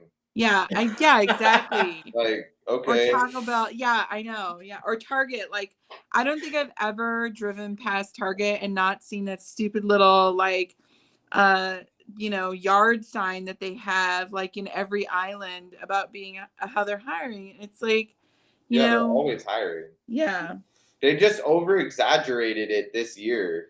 yeah, Oh, and also there was some paperwork too that came out recently that um, employers were saying that they were hiring just so they don't have to pay back the PPP loans that they were um, Yeah. granted. Yeah, because as long as they're saying they're hiring, they're they're in the uh what the fuck they're in the qualifications to not have to pay it back. Yes, there, there's a lot of fraud going on with businesses. And then not only that, because they wanted the unemployment to end so that we would be desperate and go back for whatever wages they were willing to Yeah. offer us. And we're not we're not taking that bullshit anymore. So, you know, I think that, you know, kind of going back to what we were talking about earlier about the massive societal shift that we need. And while Taj is right, it's not it's not complete. I think that last year was a huge, huge piece of it that a lot of things have been blown wide open. So I mean, now people have had basically state-run healthcare because they didn't have to pay for their COVID tests, they didn't have to pay for their COVID treatment, they didn't have to pay for their COVID vaccines. How can you justify paying for that as a government but not cancer? Yeah. Like what? Like what? So what? What is the correlation? So they've a lot of things like that where now you will see people who never before would have argued that the government should pay for or provide any type of health care who are now more open to it and so things like that um and yeah th- this is so the the employee employer the power dynamic has definitely been shifted these you know we've been told for so long that they can't afford to pay more. Not only were us us refusing to go back to work making them offer us more money um, but it also blew the doors off of their lies about how small businesses can't afford to pay $15 an hour. Because there's an ice cream shop that as soon as he started offering $15 an hour he got over 100 applications in 24 hours. And it was fine. It didn't hurt his bottom line. What hurt his bottom line was not having employees to fill ice cream cones with with ice cream so Mhm. they're realizing that we are not going to come back and take this bullshit anymore. Not only are we not coming back, but then all the strikes that are happening. The John Deere success that just happened the other day, the New York taxi cab strike that won, like, oh my God, it's amazing what we're showing up and doing. Um, and we're, we're just beginning. So I, I think that the societal shift, while not complete by any means, has begun Yeah. has absolutely begun um because like like you said heather there's people that were making $40 an hour they're not going to go back number one and they- they're not going to go back and take they're not going to take a minimum wage job especially when they've got like a, a bachelor's or a master's degree and they're not necessarily going to go back and take that shitty job either where they were miserable. I've been explaining this to people a lot recently. People over the last two years were happier at home going into debt almost being evicted than they were at their shit job. Yep. So, because people were like, I, I think uh, I forget who I was talking about this with the other day, but they were like, with unemployment expiring, how are people still living? I think it was you, Heather, who posted was it, me. on Twitter, Yeah. and I was like, they just don't give a shit anymore. They'd rather be in don't give a debt. shit. Yeah. They'd rather be in debt than go back to their bullshit job. Go ahead, Heather. Sorry. So, no, I was going to say, you know, another thing that I was thinking about when I saw somebody posting about the student loans and how they're like coming back for repayment soon. Um, or maybe it was in that text, you know, about how the student loans are coming back for repayment. It might have been me. I've been talking about Yeah. that a lot. Yeah. Well, the thing about it too, you know, there are a lot of people who will still qualify for a deferment because they're unemployed. And, you know, last year people were like, mm-hmm. well, if you want a job, just go out and take, you know, a job at McDonald's. Americans want to work, take a $15 job at McDonald's. If you, as soon as you go back to work, no matter how much you're getting paid, your student loans would come back to be repaid. And so it's like if you if you mm-hmm. were making forty dollars an hour before and you've got student loans for a master's degree or whatever, like you really actually mm-hmm. have to hold out for that forty dollar an hour job. You can't just go work at McDonald's because Oh, if you go work at McDonald's, how the fuck are you gonna pay for that shit? You no you're- Right. way. You got to work 100 Yeah. hours a week. Yeah, and Yeah. not only not only that, there that, that that's another thing that's been that's been put into question. So people have been put, put in a position where, like, again, it's it's better for them to not go get a job than to get a job. And on top of that, you've got other things like single moms. I've got a friend who's a single mom. It costs her more in daycare than she can find a job making right now. So That's me. luckily, she's able to live at home with. She was able to move back in with her mom for a little while, but it's it it doesn't make any sense for her to go get a job because she won't have any money, and then she'll be making just enough money that they'll cut her off of WIC. Yep. Mm. Mm-hmm. That's why I don't work because it's like we have three kids. Uh, one of them would need after school because she's not old enough to come home, and and the younger one he's only four. I mean, he's about to turn five. You know, Right. and so it was Childcare. like it was like my husband was like, you know, the amount of money we're gonna spend on daycare. I mean, we're gonna you're gonna work just to have them in childcare Yep. you know what the fuck is the point of that you know um there are a lot of there's so many and in fact um I mean, you get to don't be there for your children now. Like you're Yeah. not gone at work Yeah, 40 exactly. hours a week. yeah but but um last year especially like so many women like left the workforce because it was like you know well first of all who the fuck is going to take care of these children if the daycares and the schools are closed Right. um and so there's like now this national like acknowledgement of the fact that school provides more than education you know they Right. provide childcare Yeah. during the day um for parents to work and if you want if you want to have more people in the workforce you're going to have to create solutions Yep. so that like their kid can be cared for because Mhm. you know the school day ends at like 2.30 you know Right. i'm always like i don't know if you noticed jordan like the fucking school lines at like Yeah. 2.30 Mhm. down the street it's like i always get caught in them but it's like I, whenever i get caught in them i'm like how mm-hmm. the fuck are these people getting off of work in the middle of the afternoon Yeah. to go and sit in this line to pick their kids up are they and then what are they taking their kids because there's no bus service in camarillo either What? I, you have to I didn't live know more than- that. yeah you have to live more than five five miles away from the school and you cannot have have chosen your school so like if i wanted to send my kids to a school on the other side of town because it's like a better charter school or whatever i wouldn't qualify for bus service because that's more than five miles away um but it was your choice.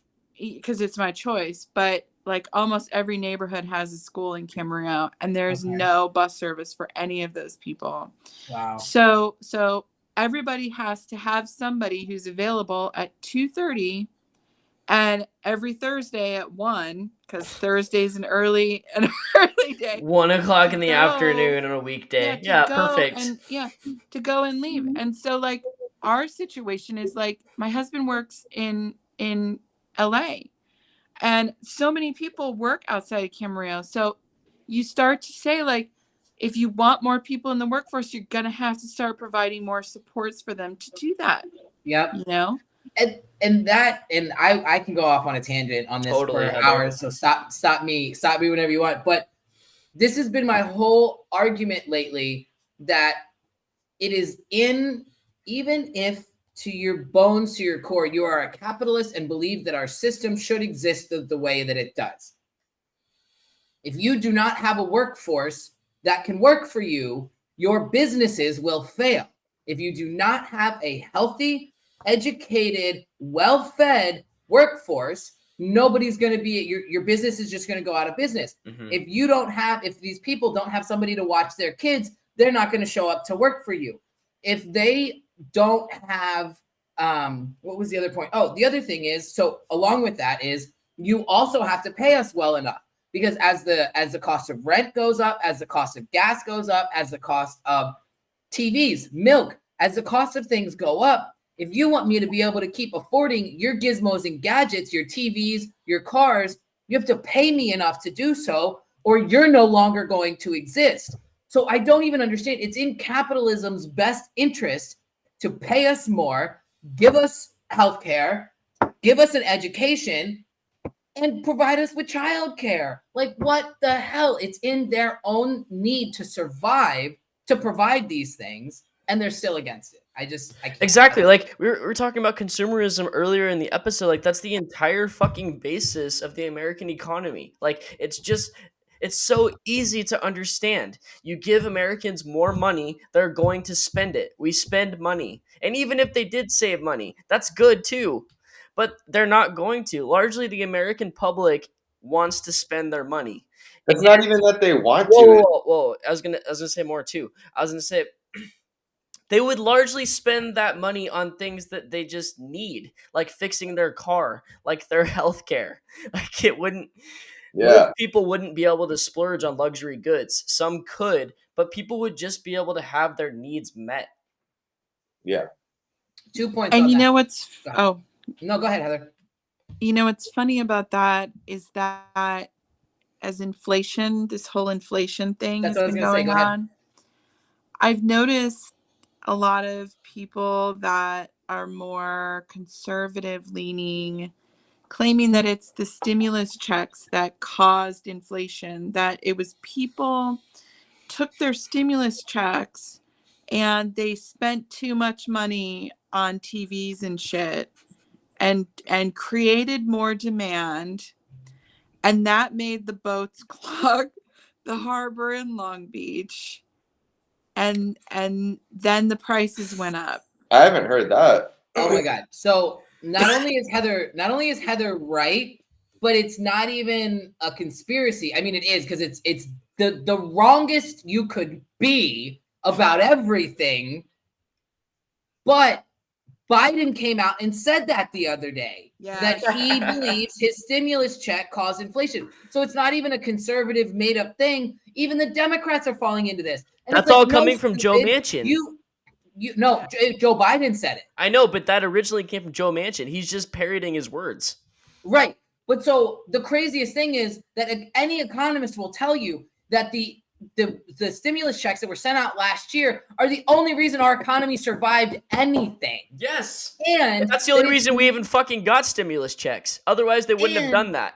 They had right, to. it- yes. And it's not that we bought more things, it's because people stopped producing things. So there was less available. It's not because we bought more things. It's because there was less produced. Like OPEC right now won't make more oil because they're rolling in freaking dough. They don't give a shit that we're paying $5 a gallon Yep. because they've got golden plated monkeys and shit. Like they don't care the the resources are there and not that i want us producing more oil anyway but that was just an example of that the resources are there and they either have stopped producing or refuse to pick up their production Mhm. because they're making money off of it.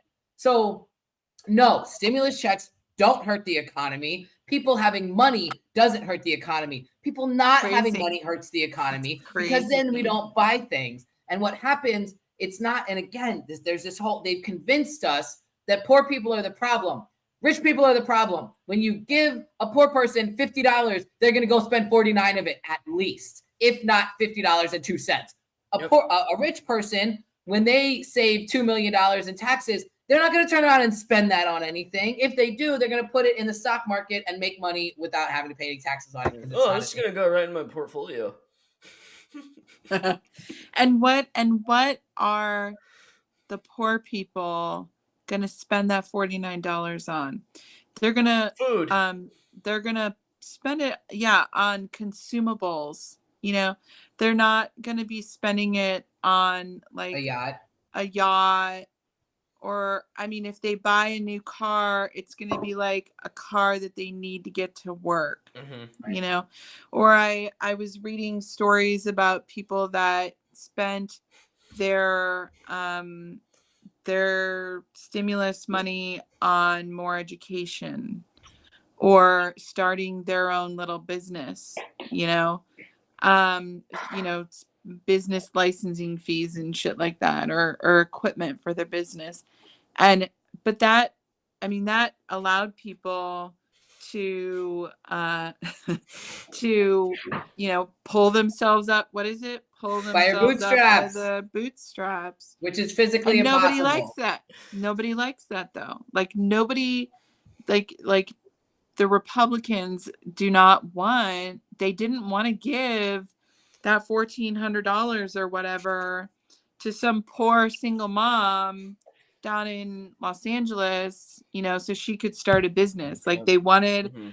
her to spend it on food uh, or clothing or to waste it on a new cell phone you know all their Right. stereotypes um and and and then get back to work you know right Right. um but that's they don't not want us to better ourselves they need Yeah. us to be worker bees Stop Yeah. buying yeah, stop buying lattes. Just go to work. Or avocado toast. right? The whole avocado toast.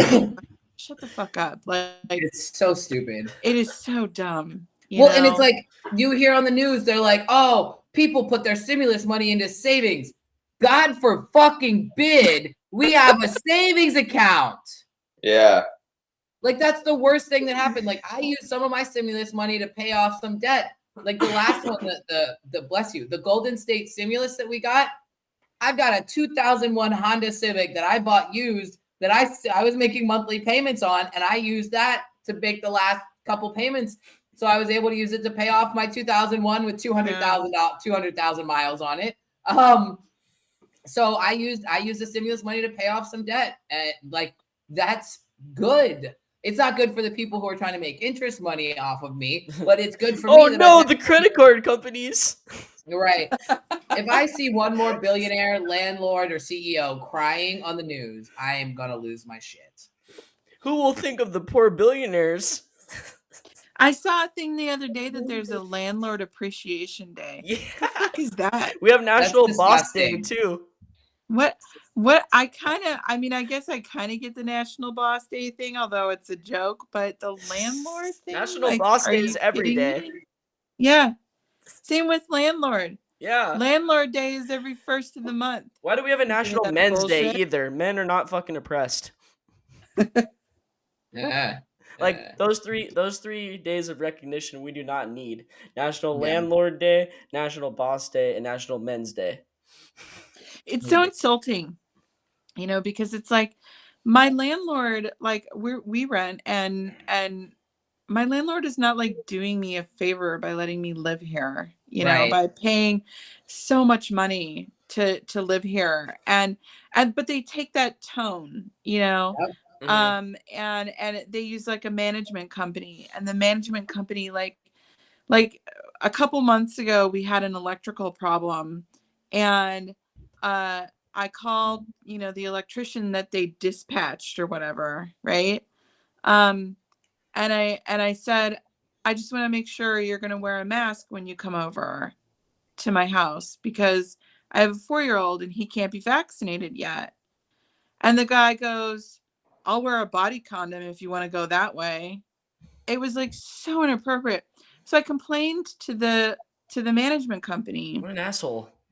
I know, total Yeah, asshole. I mean, that's sexual harassment. I'm sorry, but yeah, it is. anyway, um, I I complained to the management company, and they acted like, oh well, this is the vendor that we use, and it's in our best interest that we stick with him. So, deal with it. And it what? was like, What Yeah. the fuck? I know, but my point is that like they act like they're doing you this favor by like letting you live here or they're doing you a favor by like following their side of the lease and providing Right. maintenance, you know. Um and that's kind of fucked up in my Yeah. view because it's like I pay a lot of money to live here, you know. Um and it's that again that like classism you know Mhm. where where like they're they're the landlord class and i'm the renters class and you know um there's a stigma with it and and it's a mess you know Yeah. No, you- you're absolutely right, and, and it's not only a stigma; it's it's it's a it's a very classist thing. It's a mentality. So uh, a perfect example is we we went through this here recently in Oxnard. So and I'm so proud of Oxnard. I'm so proud of our community. Um, there was a agenda item for rent control to be uh, initiated in Oxnard in the city of Oxnard. So this was up on the Oxnard City Council. Council. We showed up 80 strong to give public comment on this one agenda item. And I love that one of the callers blasted them because this meeting started at like seven o'clock at night and it was like the third or fourth agenda item. And so you had farm workers that they know have to get up and go to work at like four o'clock in the morning that want to speak. And so we don't know if that was intentional so that, you know, people wouldn't show up. Um, but what was awesome is that 80 people did show up and most of us spoke. And one of the guys, uh, I don't know if he was a councilor or moderator, but even said nervously because there's a new law that's passed where they have to give you three minutes of public comment each person, and they cannot. It doesn't matter. They cannot reduce it. And so the guy was like, um, "There's 80 of you to speak, and if we, you know, each of you at three minutes of pop." We're going to be here for a few hours, so if you could please keep it brief. But they couldn't actually, you know, cut us. So we spoke and we kept them on that call. It did take us about four hours just to get through that one agenda item. We were on till after midnight.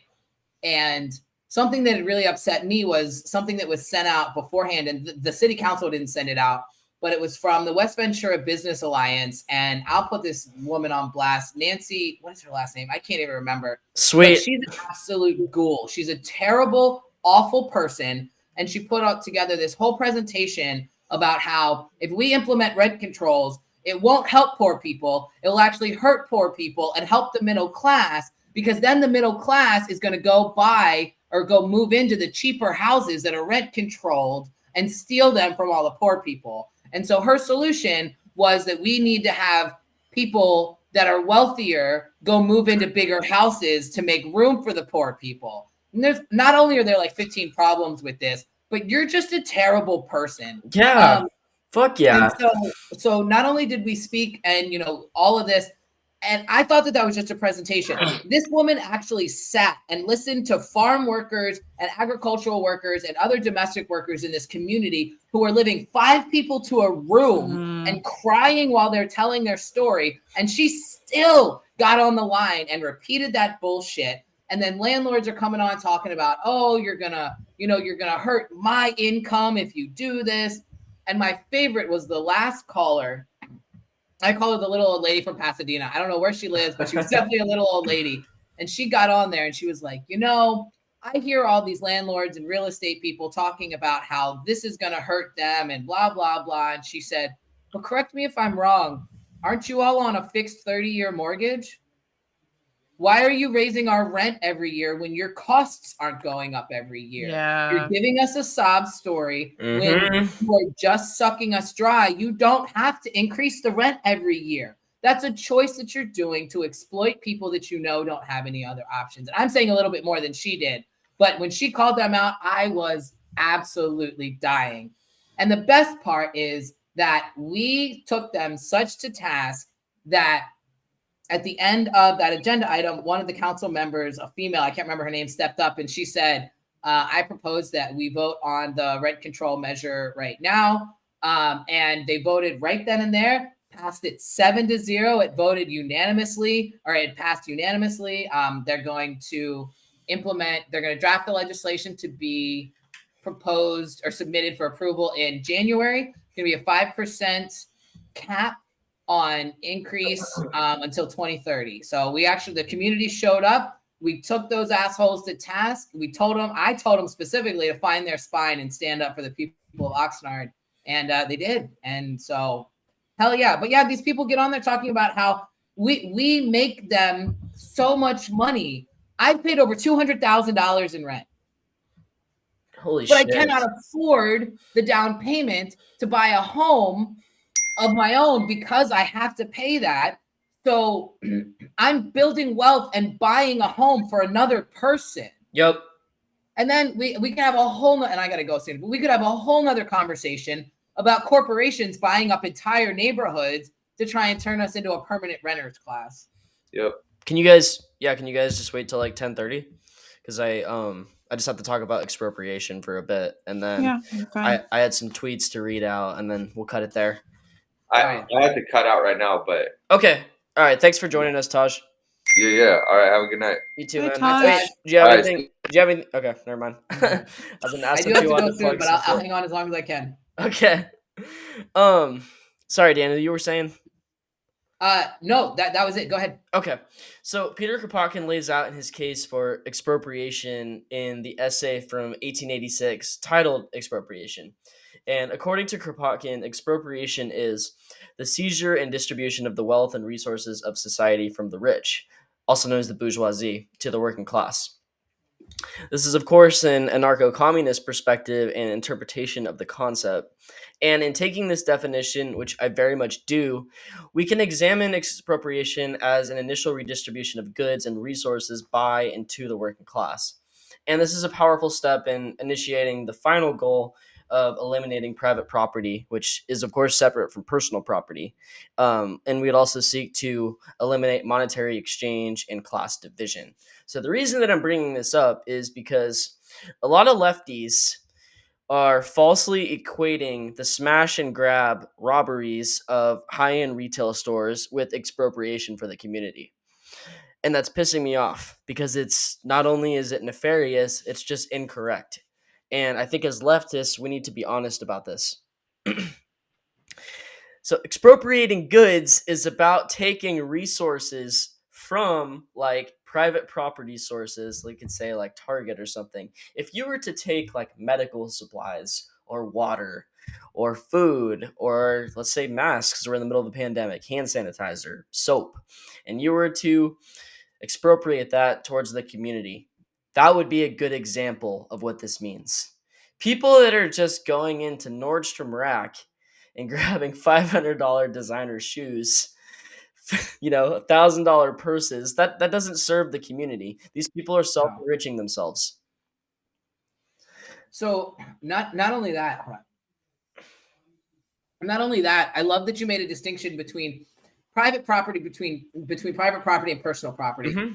because when we're not coming for your toothbrush.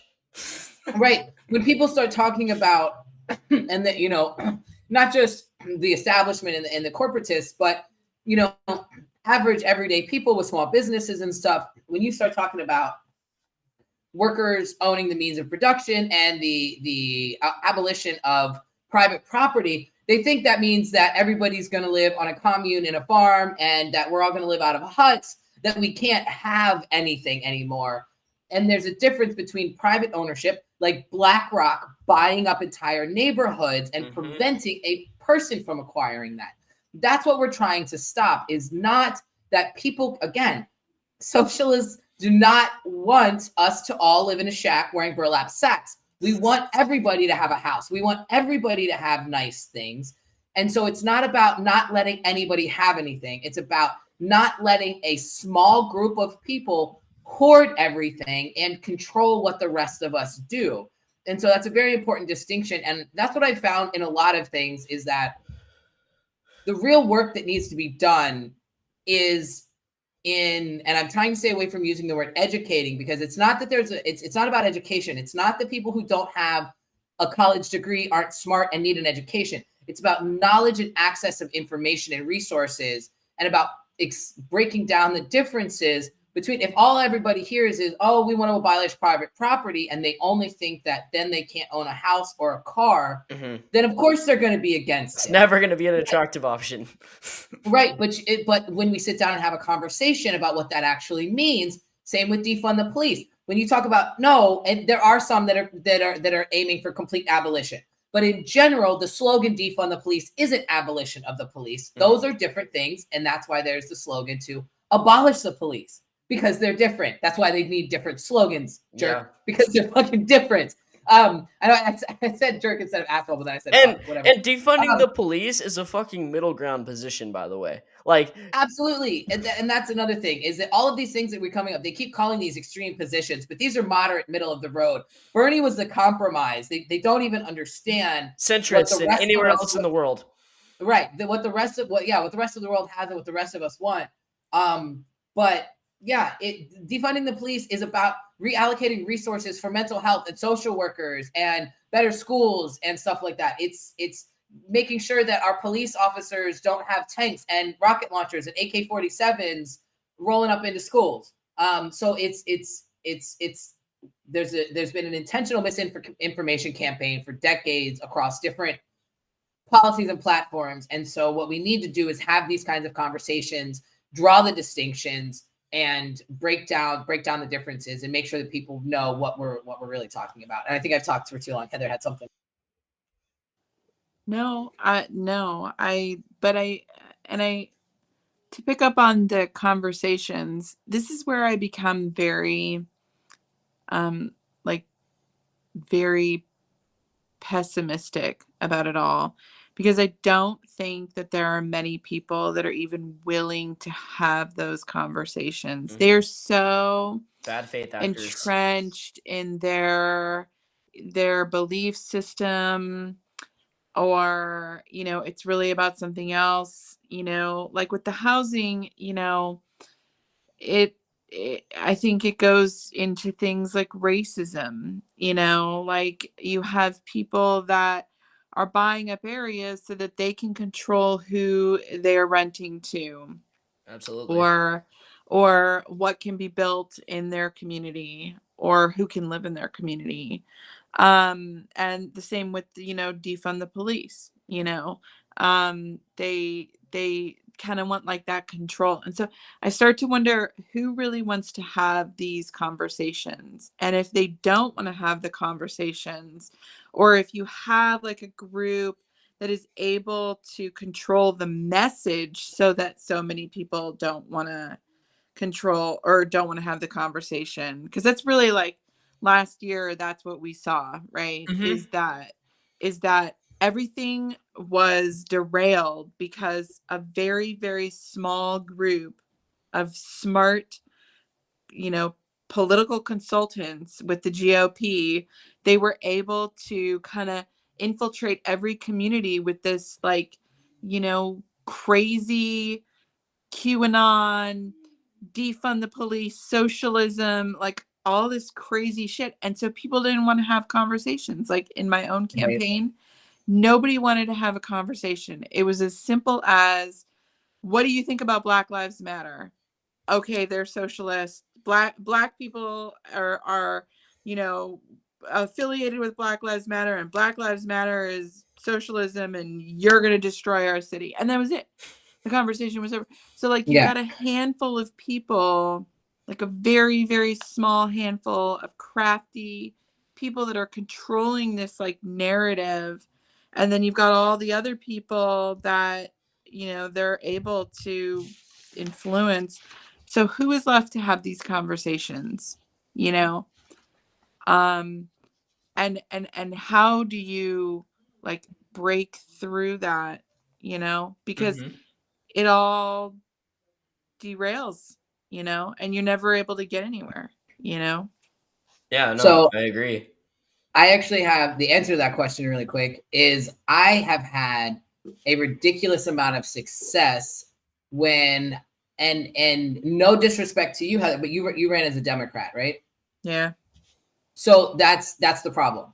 It I has know. nothing to do with you, but as soon as they found out you were a Democrat, anything Yeah. you had to say was garbage. yep Period. End of story.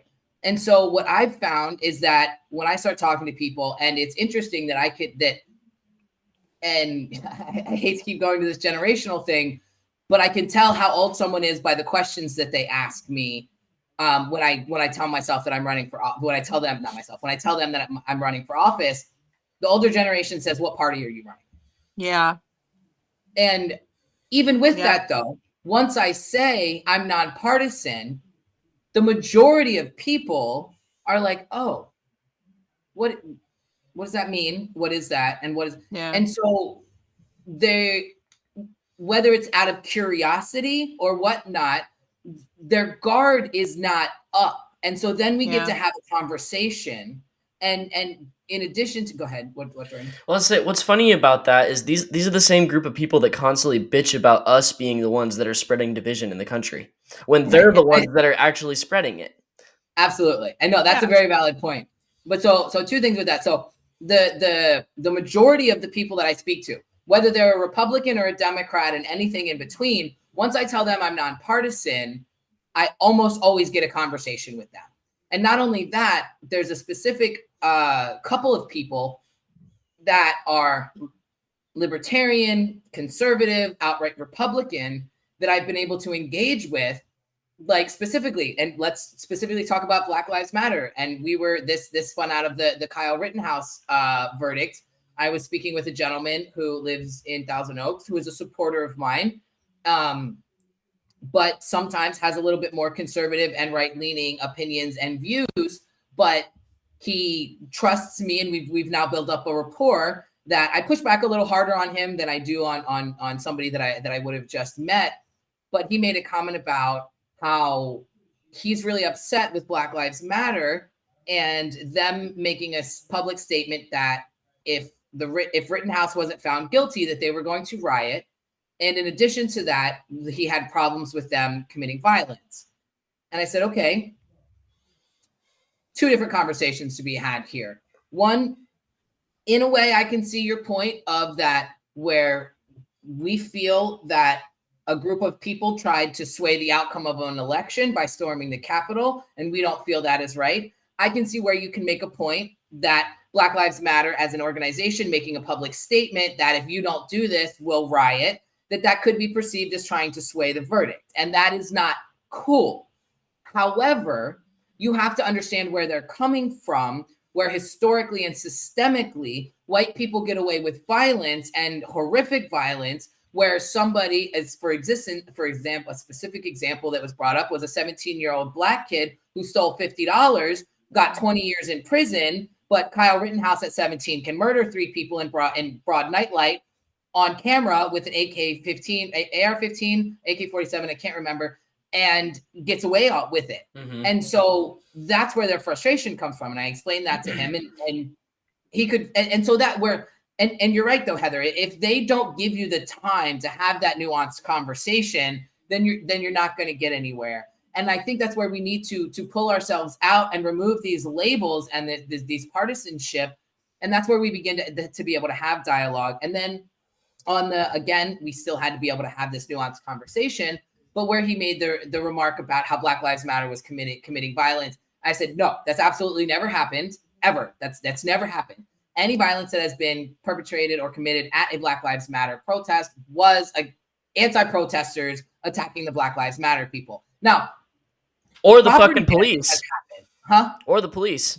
Right. Yeah. So property damage has happened at Black Lives Matter rallies, but violence, Black Lives Matter has never targeted a person and beat them to within an inch of their life.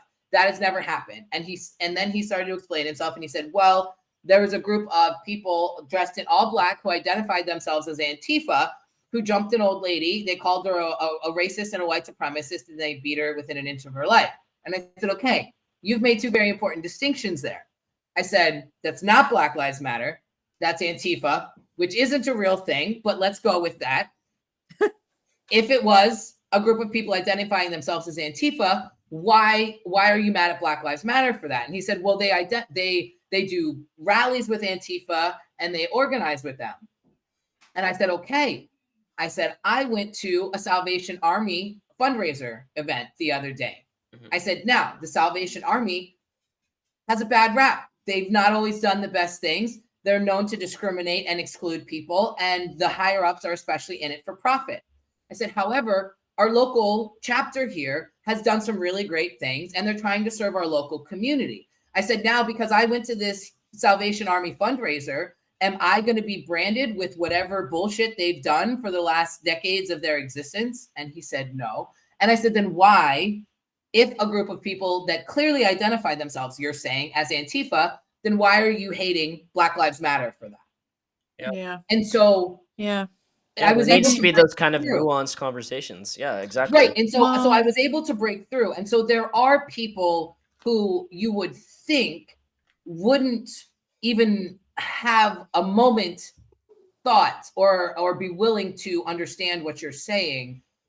But when you're able to once you get through and have that conversation, there are a lot of us that are willing to listen and we're seeing record numbers of people who are fed up with the Democrats, fed up with the Republicans, fed up with, and like you're saying, Heather, earlier, we were talking about nonpartisan.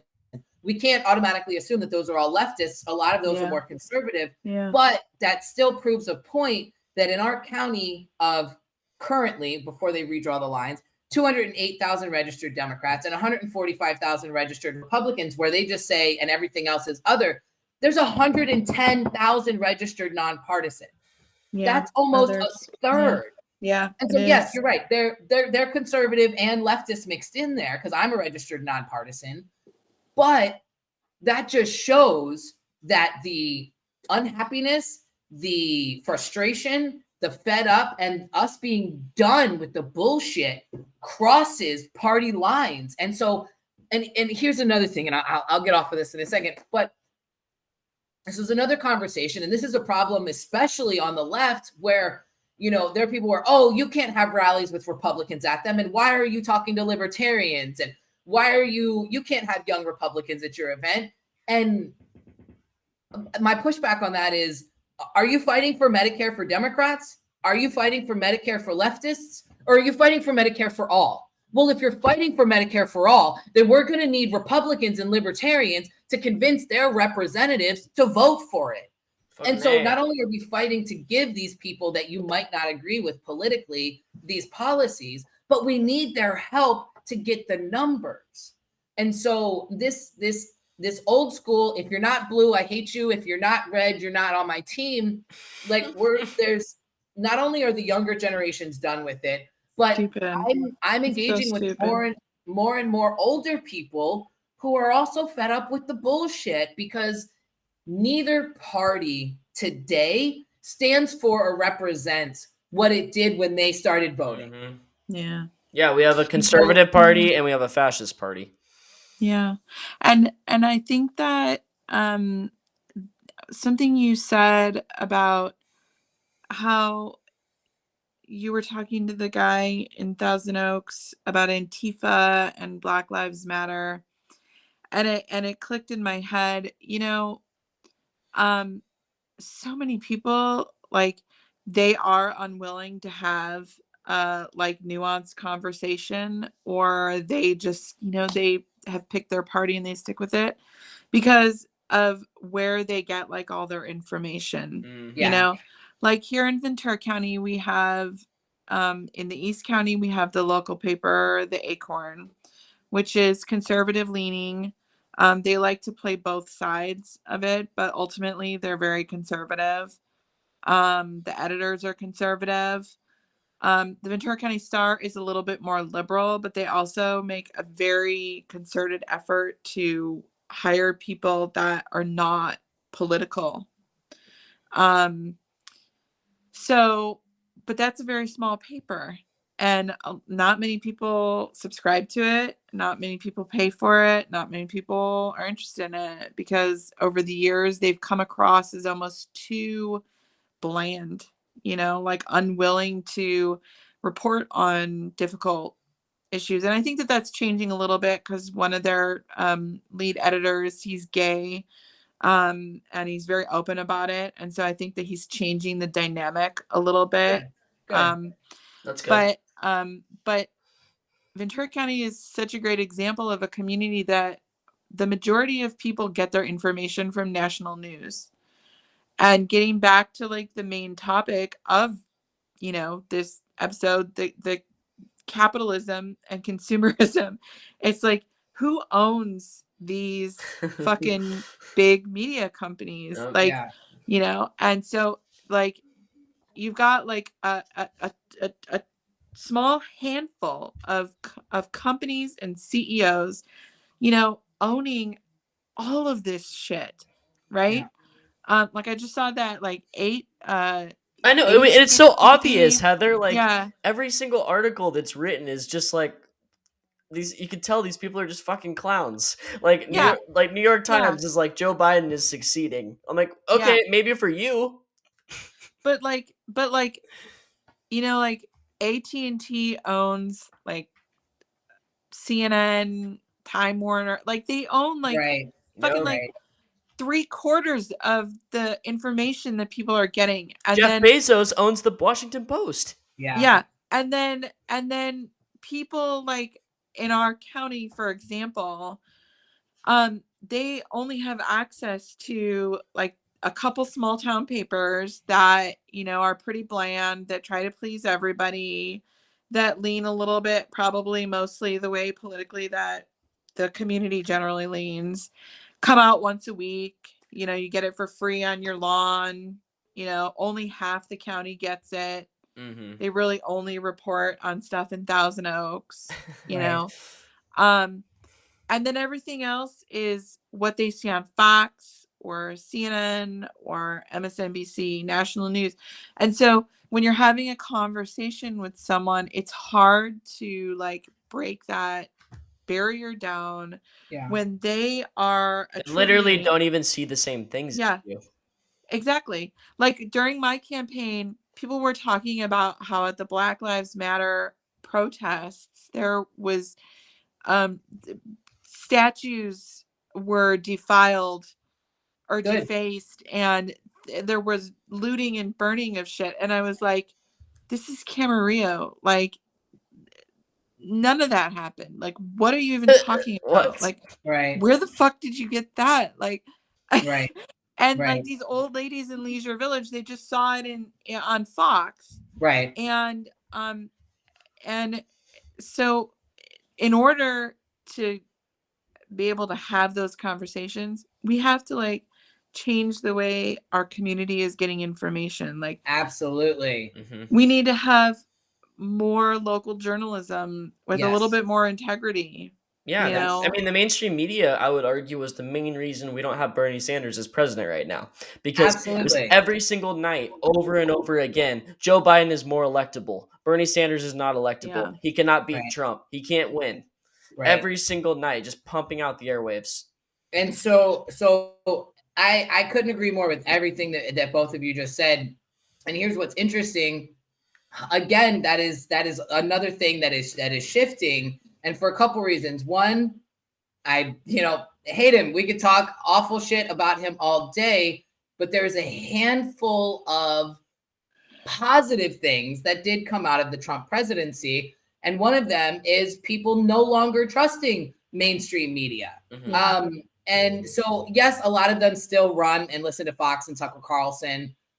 But even with that, I have seen some crazy stuff where I watched a weathercaster. He was out, it was a couple months ago when the Southeast was getting attacked with hurricanes.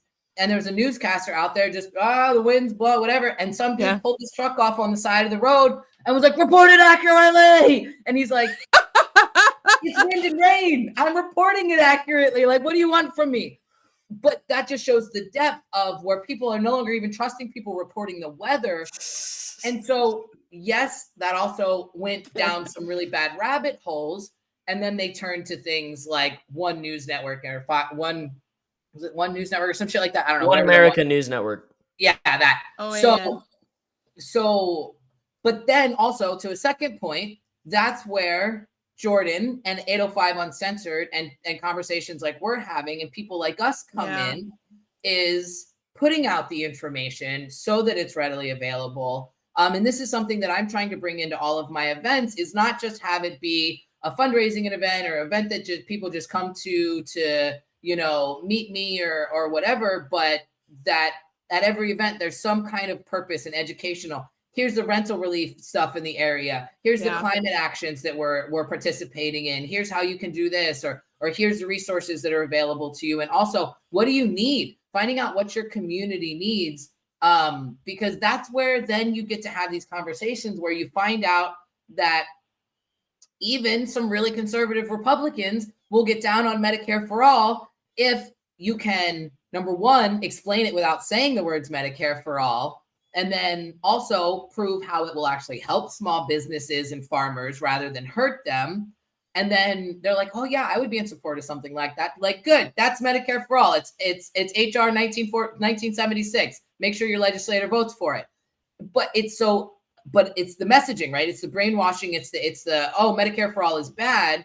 Um but then when you explain the details of it and the crux and how it would help the, the local community or this and that then then they're for it. And so we've just got to find the path to break in make it appeal and apply to them. And so yeah you, in, in some ways we have to uh, uh, again appeal to people's a little bit of their selfish nature but not even just self-survival right? If, if a family is suffering and this dude he's got a mother that's ill that's going into long-term care or or a daughter that's got cancer healthcare for all is going to save his life is going to change his life Mhm. right Yeah. and so but if you don't know that to have that conversation then you know so it, it takes getting to know the person a little bit it also takes coming from a stance where they're going to listen and And it doesn't work all the time. Absolutely not. I've had people scream at me, pick a side, you're in the way. Like, uh, so, you know, it, it's not always going to work. But I think that we have to keep having these conversations because people are, as tribal as we are, in some ways more willing to listen to things that they never would have given time before because they've been pushed so far to the edge that they're willing to go down a QAnon rabbit hole. If you can rabbit hole them the other way, you know, so it's just it's it's they they're they're all of it. What's crazy is the overlap of support between Trump and Bernie Sanders. The people that voted for Bernie in the primary, but then voted for Trump in the general, Yeah. and vice versa.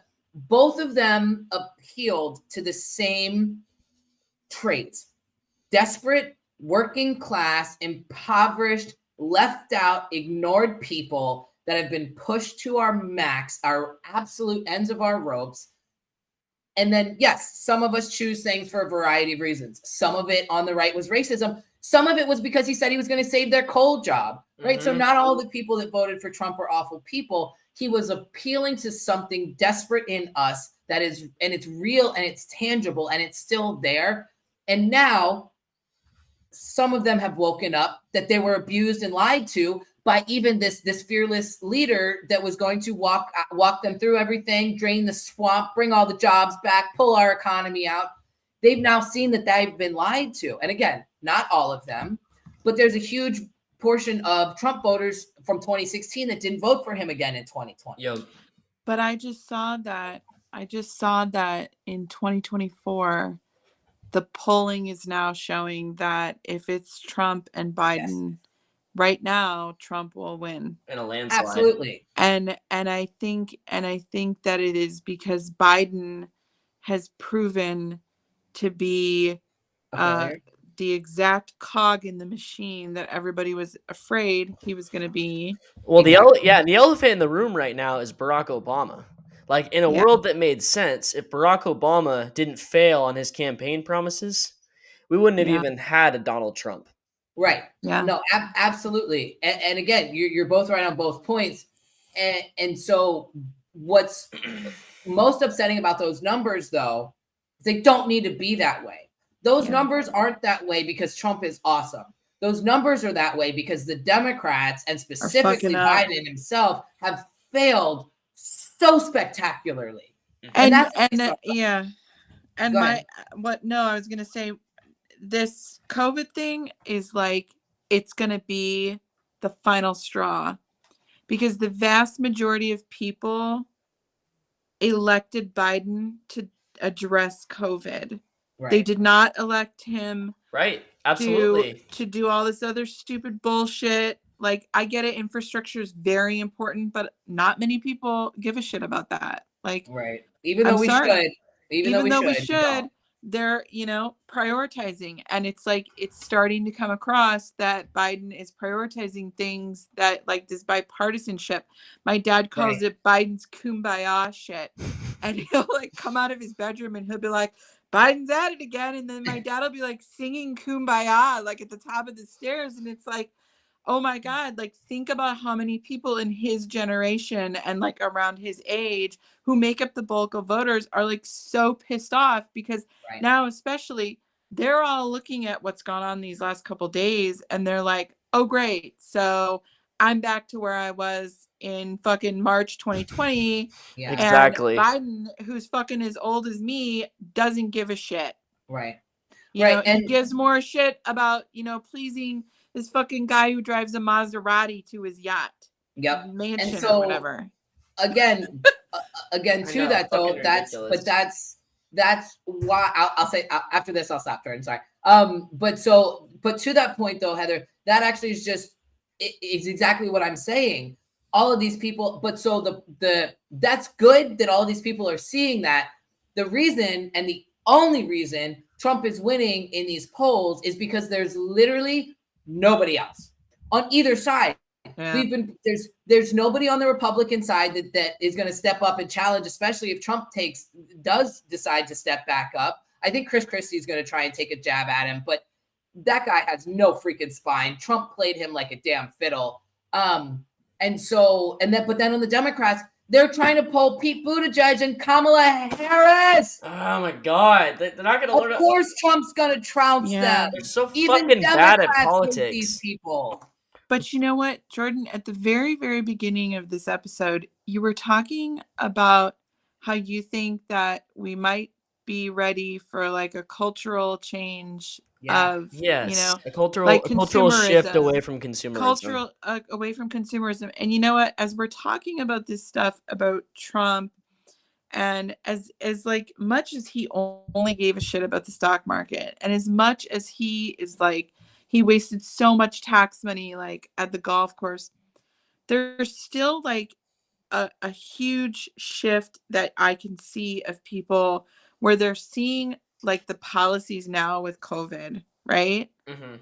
and they're like fucking biden all he gives a shit about is the economy Yeah, so why the fuck why the fuck should i give shit or like he promised $2000 checks and we only got $1400 Mhm. like Yup. what biden has done is he has only like invigorated that shift you know Yep. that that shift Exactly. where people are just like i my life is of more value than the economy you know Yes. and and they probably fall into that middle where like yeah you know there are things that they're going to be willing to compromise if their only other option is trump you Mhm. know um because to them it's like look at what we got Yeah. you know we're we're what 11 months in and and He's failed You at everything. He's failed Yeah. at absolutely everything. Um, and, and to that point, I think, and that's why when people tell me, you know, oh, do you do you really think this is the time for you to run for office? Do you really think that you should be running nonpartisan? This is exactly the time yeah because people need to number one, people are done people are more fed up with everything in our country than they've ever been probably since uh, the civil war right like we are at such melt at such boiling points on everything um, and yes i wish it wasn't at each other's throats and it was more directed at the establishment and the elites and the the, the capitalists the corporatists that are destroying us and pitting us against each other so that they can keep making money but we're still getting fed up to a point where we're starting to look for something different, something better. And so I really hope that either party or a third party or a nonpartisan something shows up in 2024 to, you know, give us an option to not have to vote for so that, you know, it's not just Trump and Biden because if that happens, we're we're we're just absolutely fucked. Um so we Yeah, that's we the need end yeah. that'll be the end Yeah, that's the end of the because U.S. trump will win the trump So will we- win and then it will he will he w- he will be he will not leave He will turn our country into Nazi Germany. Yeah he will not leave he he so will we not need to we need to do everything we can over the next few years to to mobilize our people to to build a, a nonpartisan and an independent thing so you can still go vote however you want but stop hating people because they're not yeah. Yeah. yeah, okay. like you don't have Um, to change your registration to vote for a nonpartisan or to support an independent or to Yeah. support somebody that's representing your values that's actually going to fight for you stay Mm-hmm. a registered republican i don't give a shit but go vote for somebody who's going to do something for you Yeah. For real. Okay. right, and I'm done. Um, sorry that's that's okay, Daniel. I, I loved everything you said there. Um, I just wanted to finish it off by reading this Twitter thread that was super on point, talking about wage theft and how the mainstream media ignores important stories. Yep. a lot of the things that we were just talking about. So, right. first of all, I'm going to give credit to this person on Twitter. They're a journalist. Their name is Equality Alec. Nice. So this thread is inspired by the gap in what mainstream media treats as urgent and what are the greatest threats to human safety, well-being, and survival. So he begins by saying, for example, air pollution kills 10 million people each year and causes untold additional illness and suffering, and it's rarely featured in the daily news stories. Why? Um, it says uh, it, air pollution kills an estimated 10 million people each year, but it does much more than that. A long term threat and what it means that more than much 90% of the world's population is overall affected by air pollution. But the point is, instead of this important news story, the daily news is dominated by crime stories. But even these are crime stories of a very specific kind. They aren't stories about the many air pollution crimes. They're kinds of crimes that are publicized by public press, public police uh, reports, usually involving poor people. Many of the deadly U.S. air and water pollution is also criminal, but law enforcement, in quotes, chooses to ignore it, and thus, so so do journalists. Eighth, the same is true of water and air pollution and fraudulent home foreclosures, all of which cause huge death rates that kill far more people than what cops call homicides. Now, why is this important? Well, what the media treats as urgent helps people determine what the public thinks is important. It shapes what and who we are afraid of. Yep. So he proposes a thought experiment. He says, Imagine if every day for the last 25 years, every newspaper and TV station had urgent breaking news stories and graphics about the thousands of deaths the night before from air and water pollution, climate change, or poverty.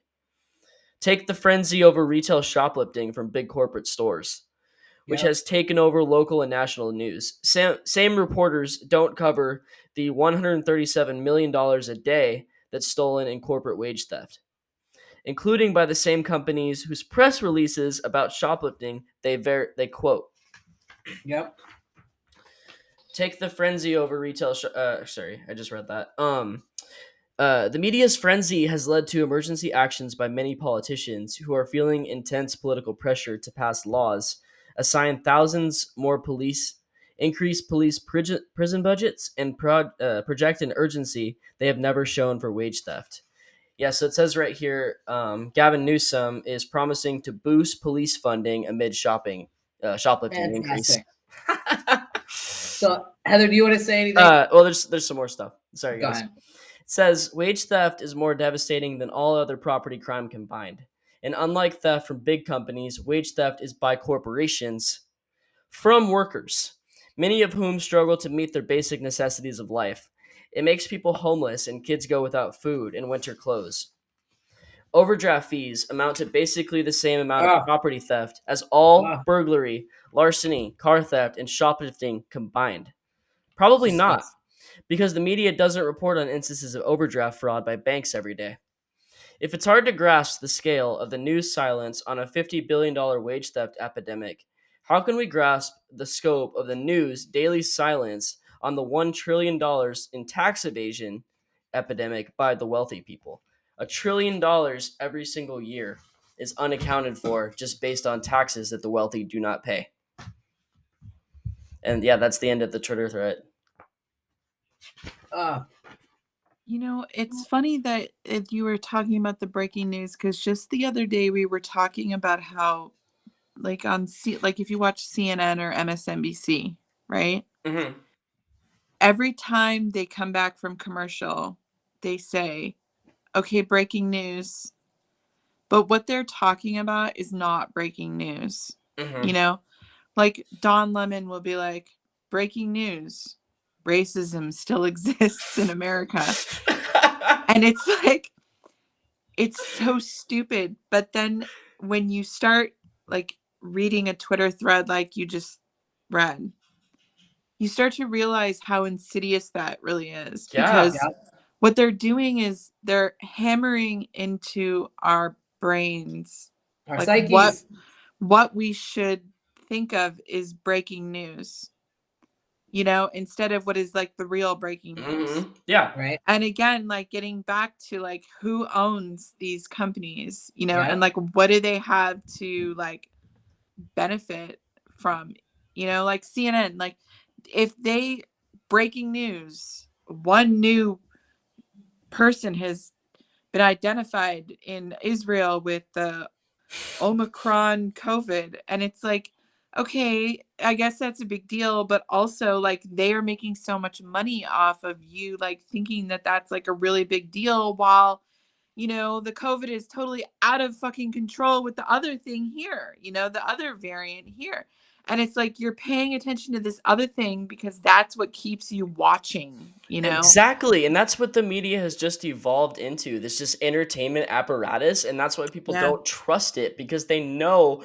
it's just money. It's just clickbait headlines. And Making money. also, yeah, and also going off that, our generation doesn't have like a Walter Cronkite.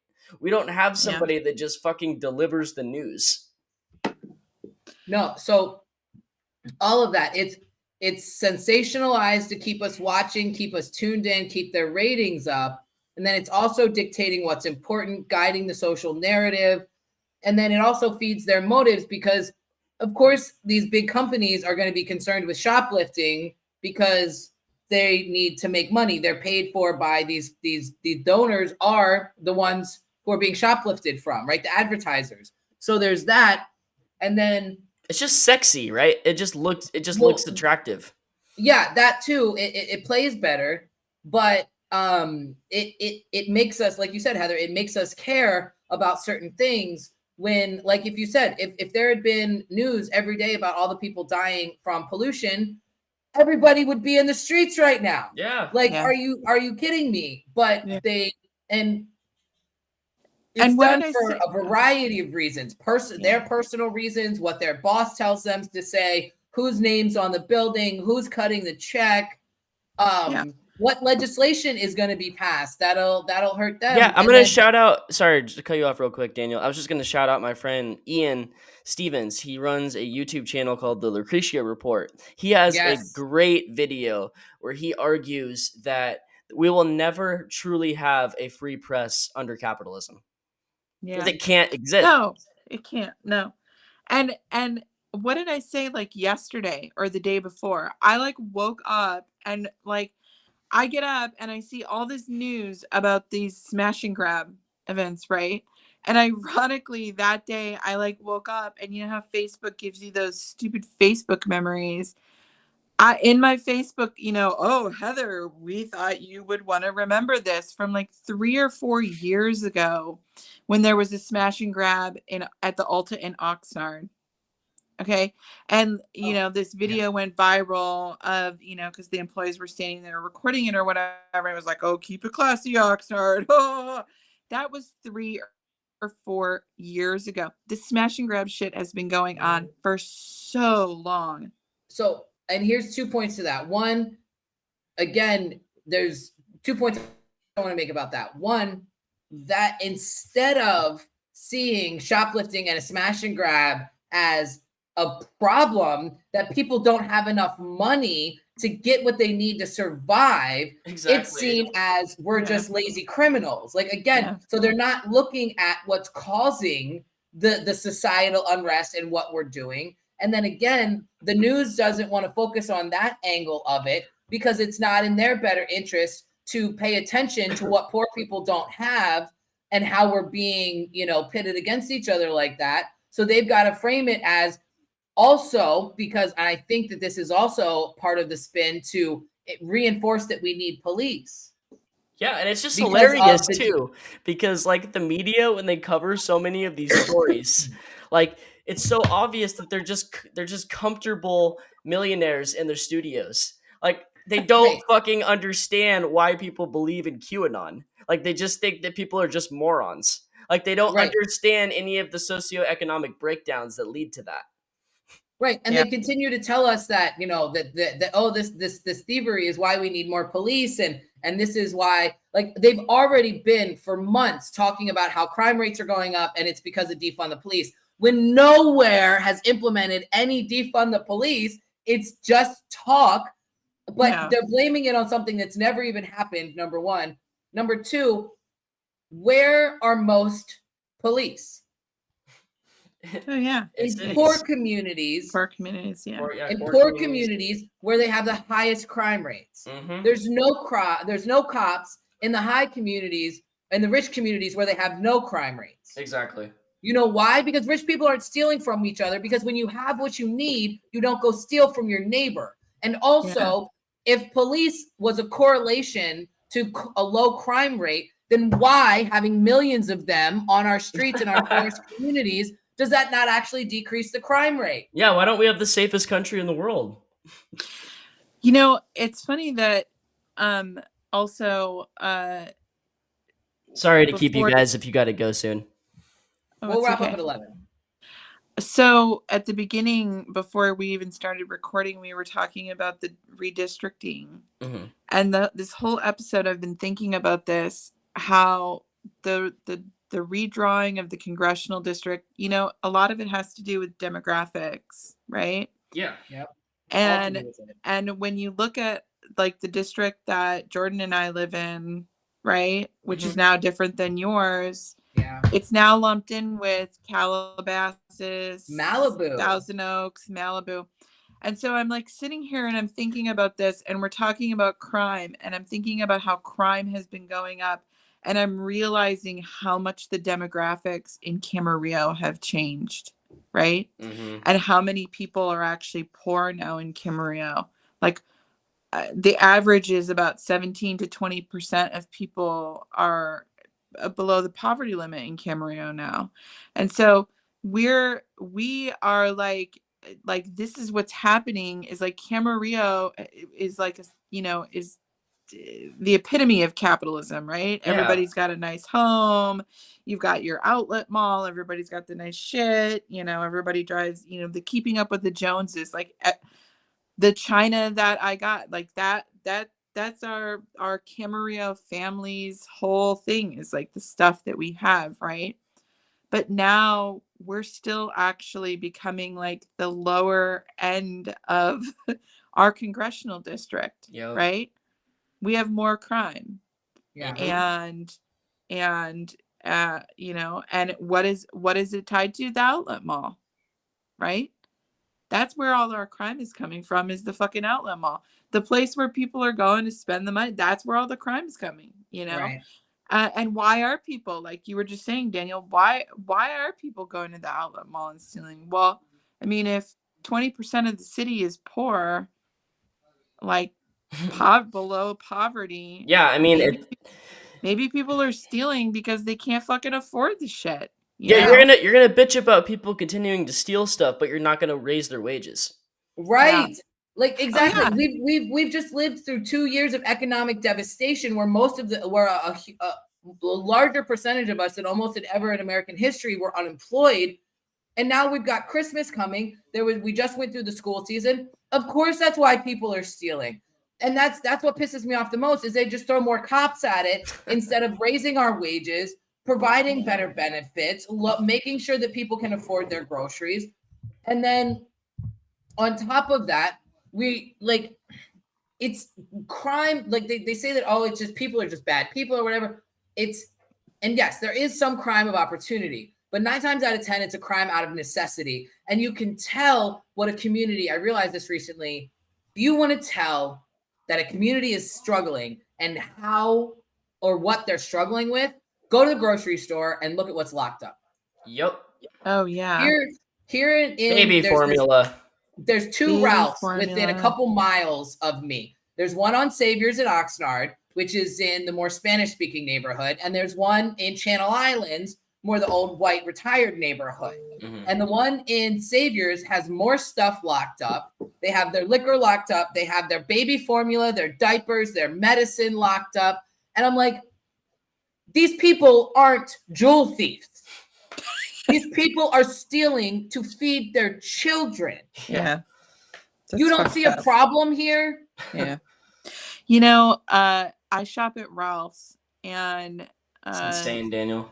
as you're mentioning Yes. that as you're mentioning that i'm like look i'm like thinking about what ralph's has locked up and who shops at ralph's. The fucking old people shop at ralph's. And you know what ralph's has locked up?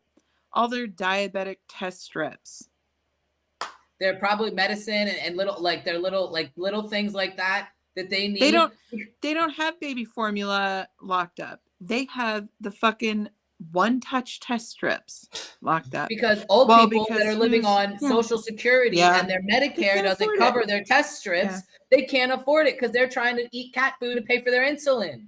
Yep yeah. so yeah you can tell what what portion of your community is struggling by looking at what's locked up at your local grocery store Yeah, I com- I completely agree with everything you guys just said.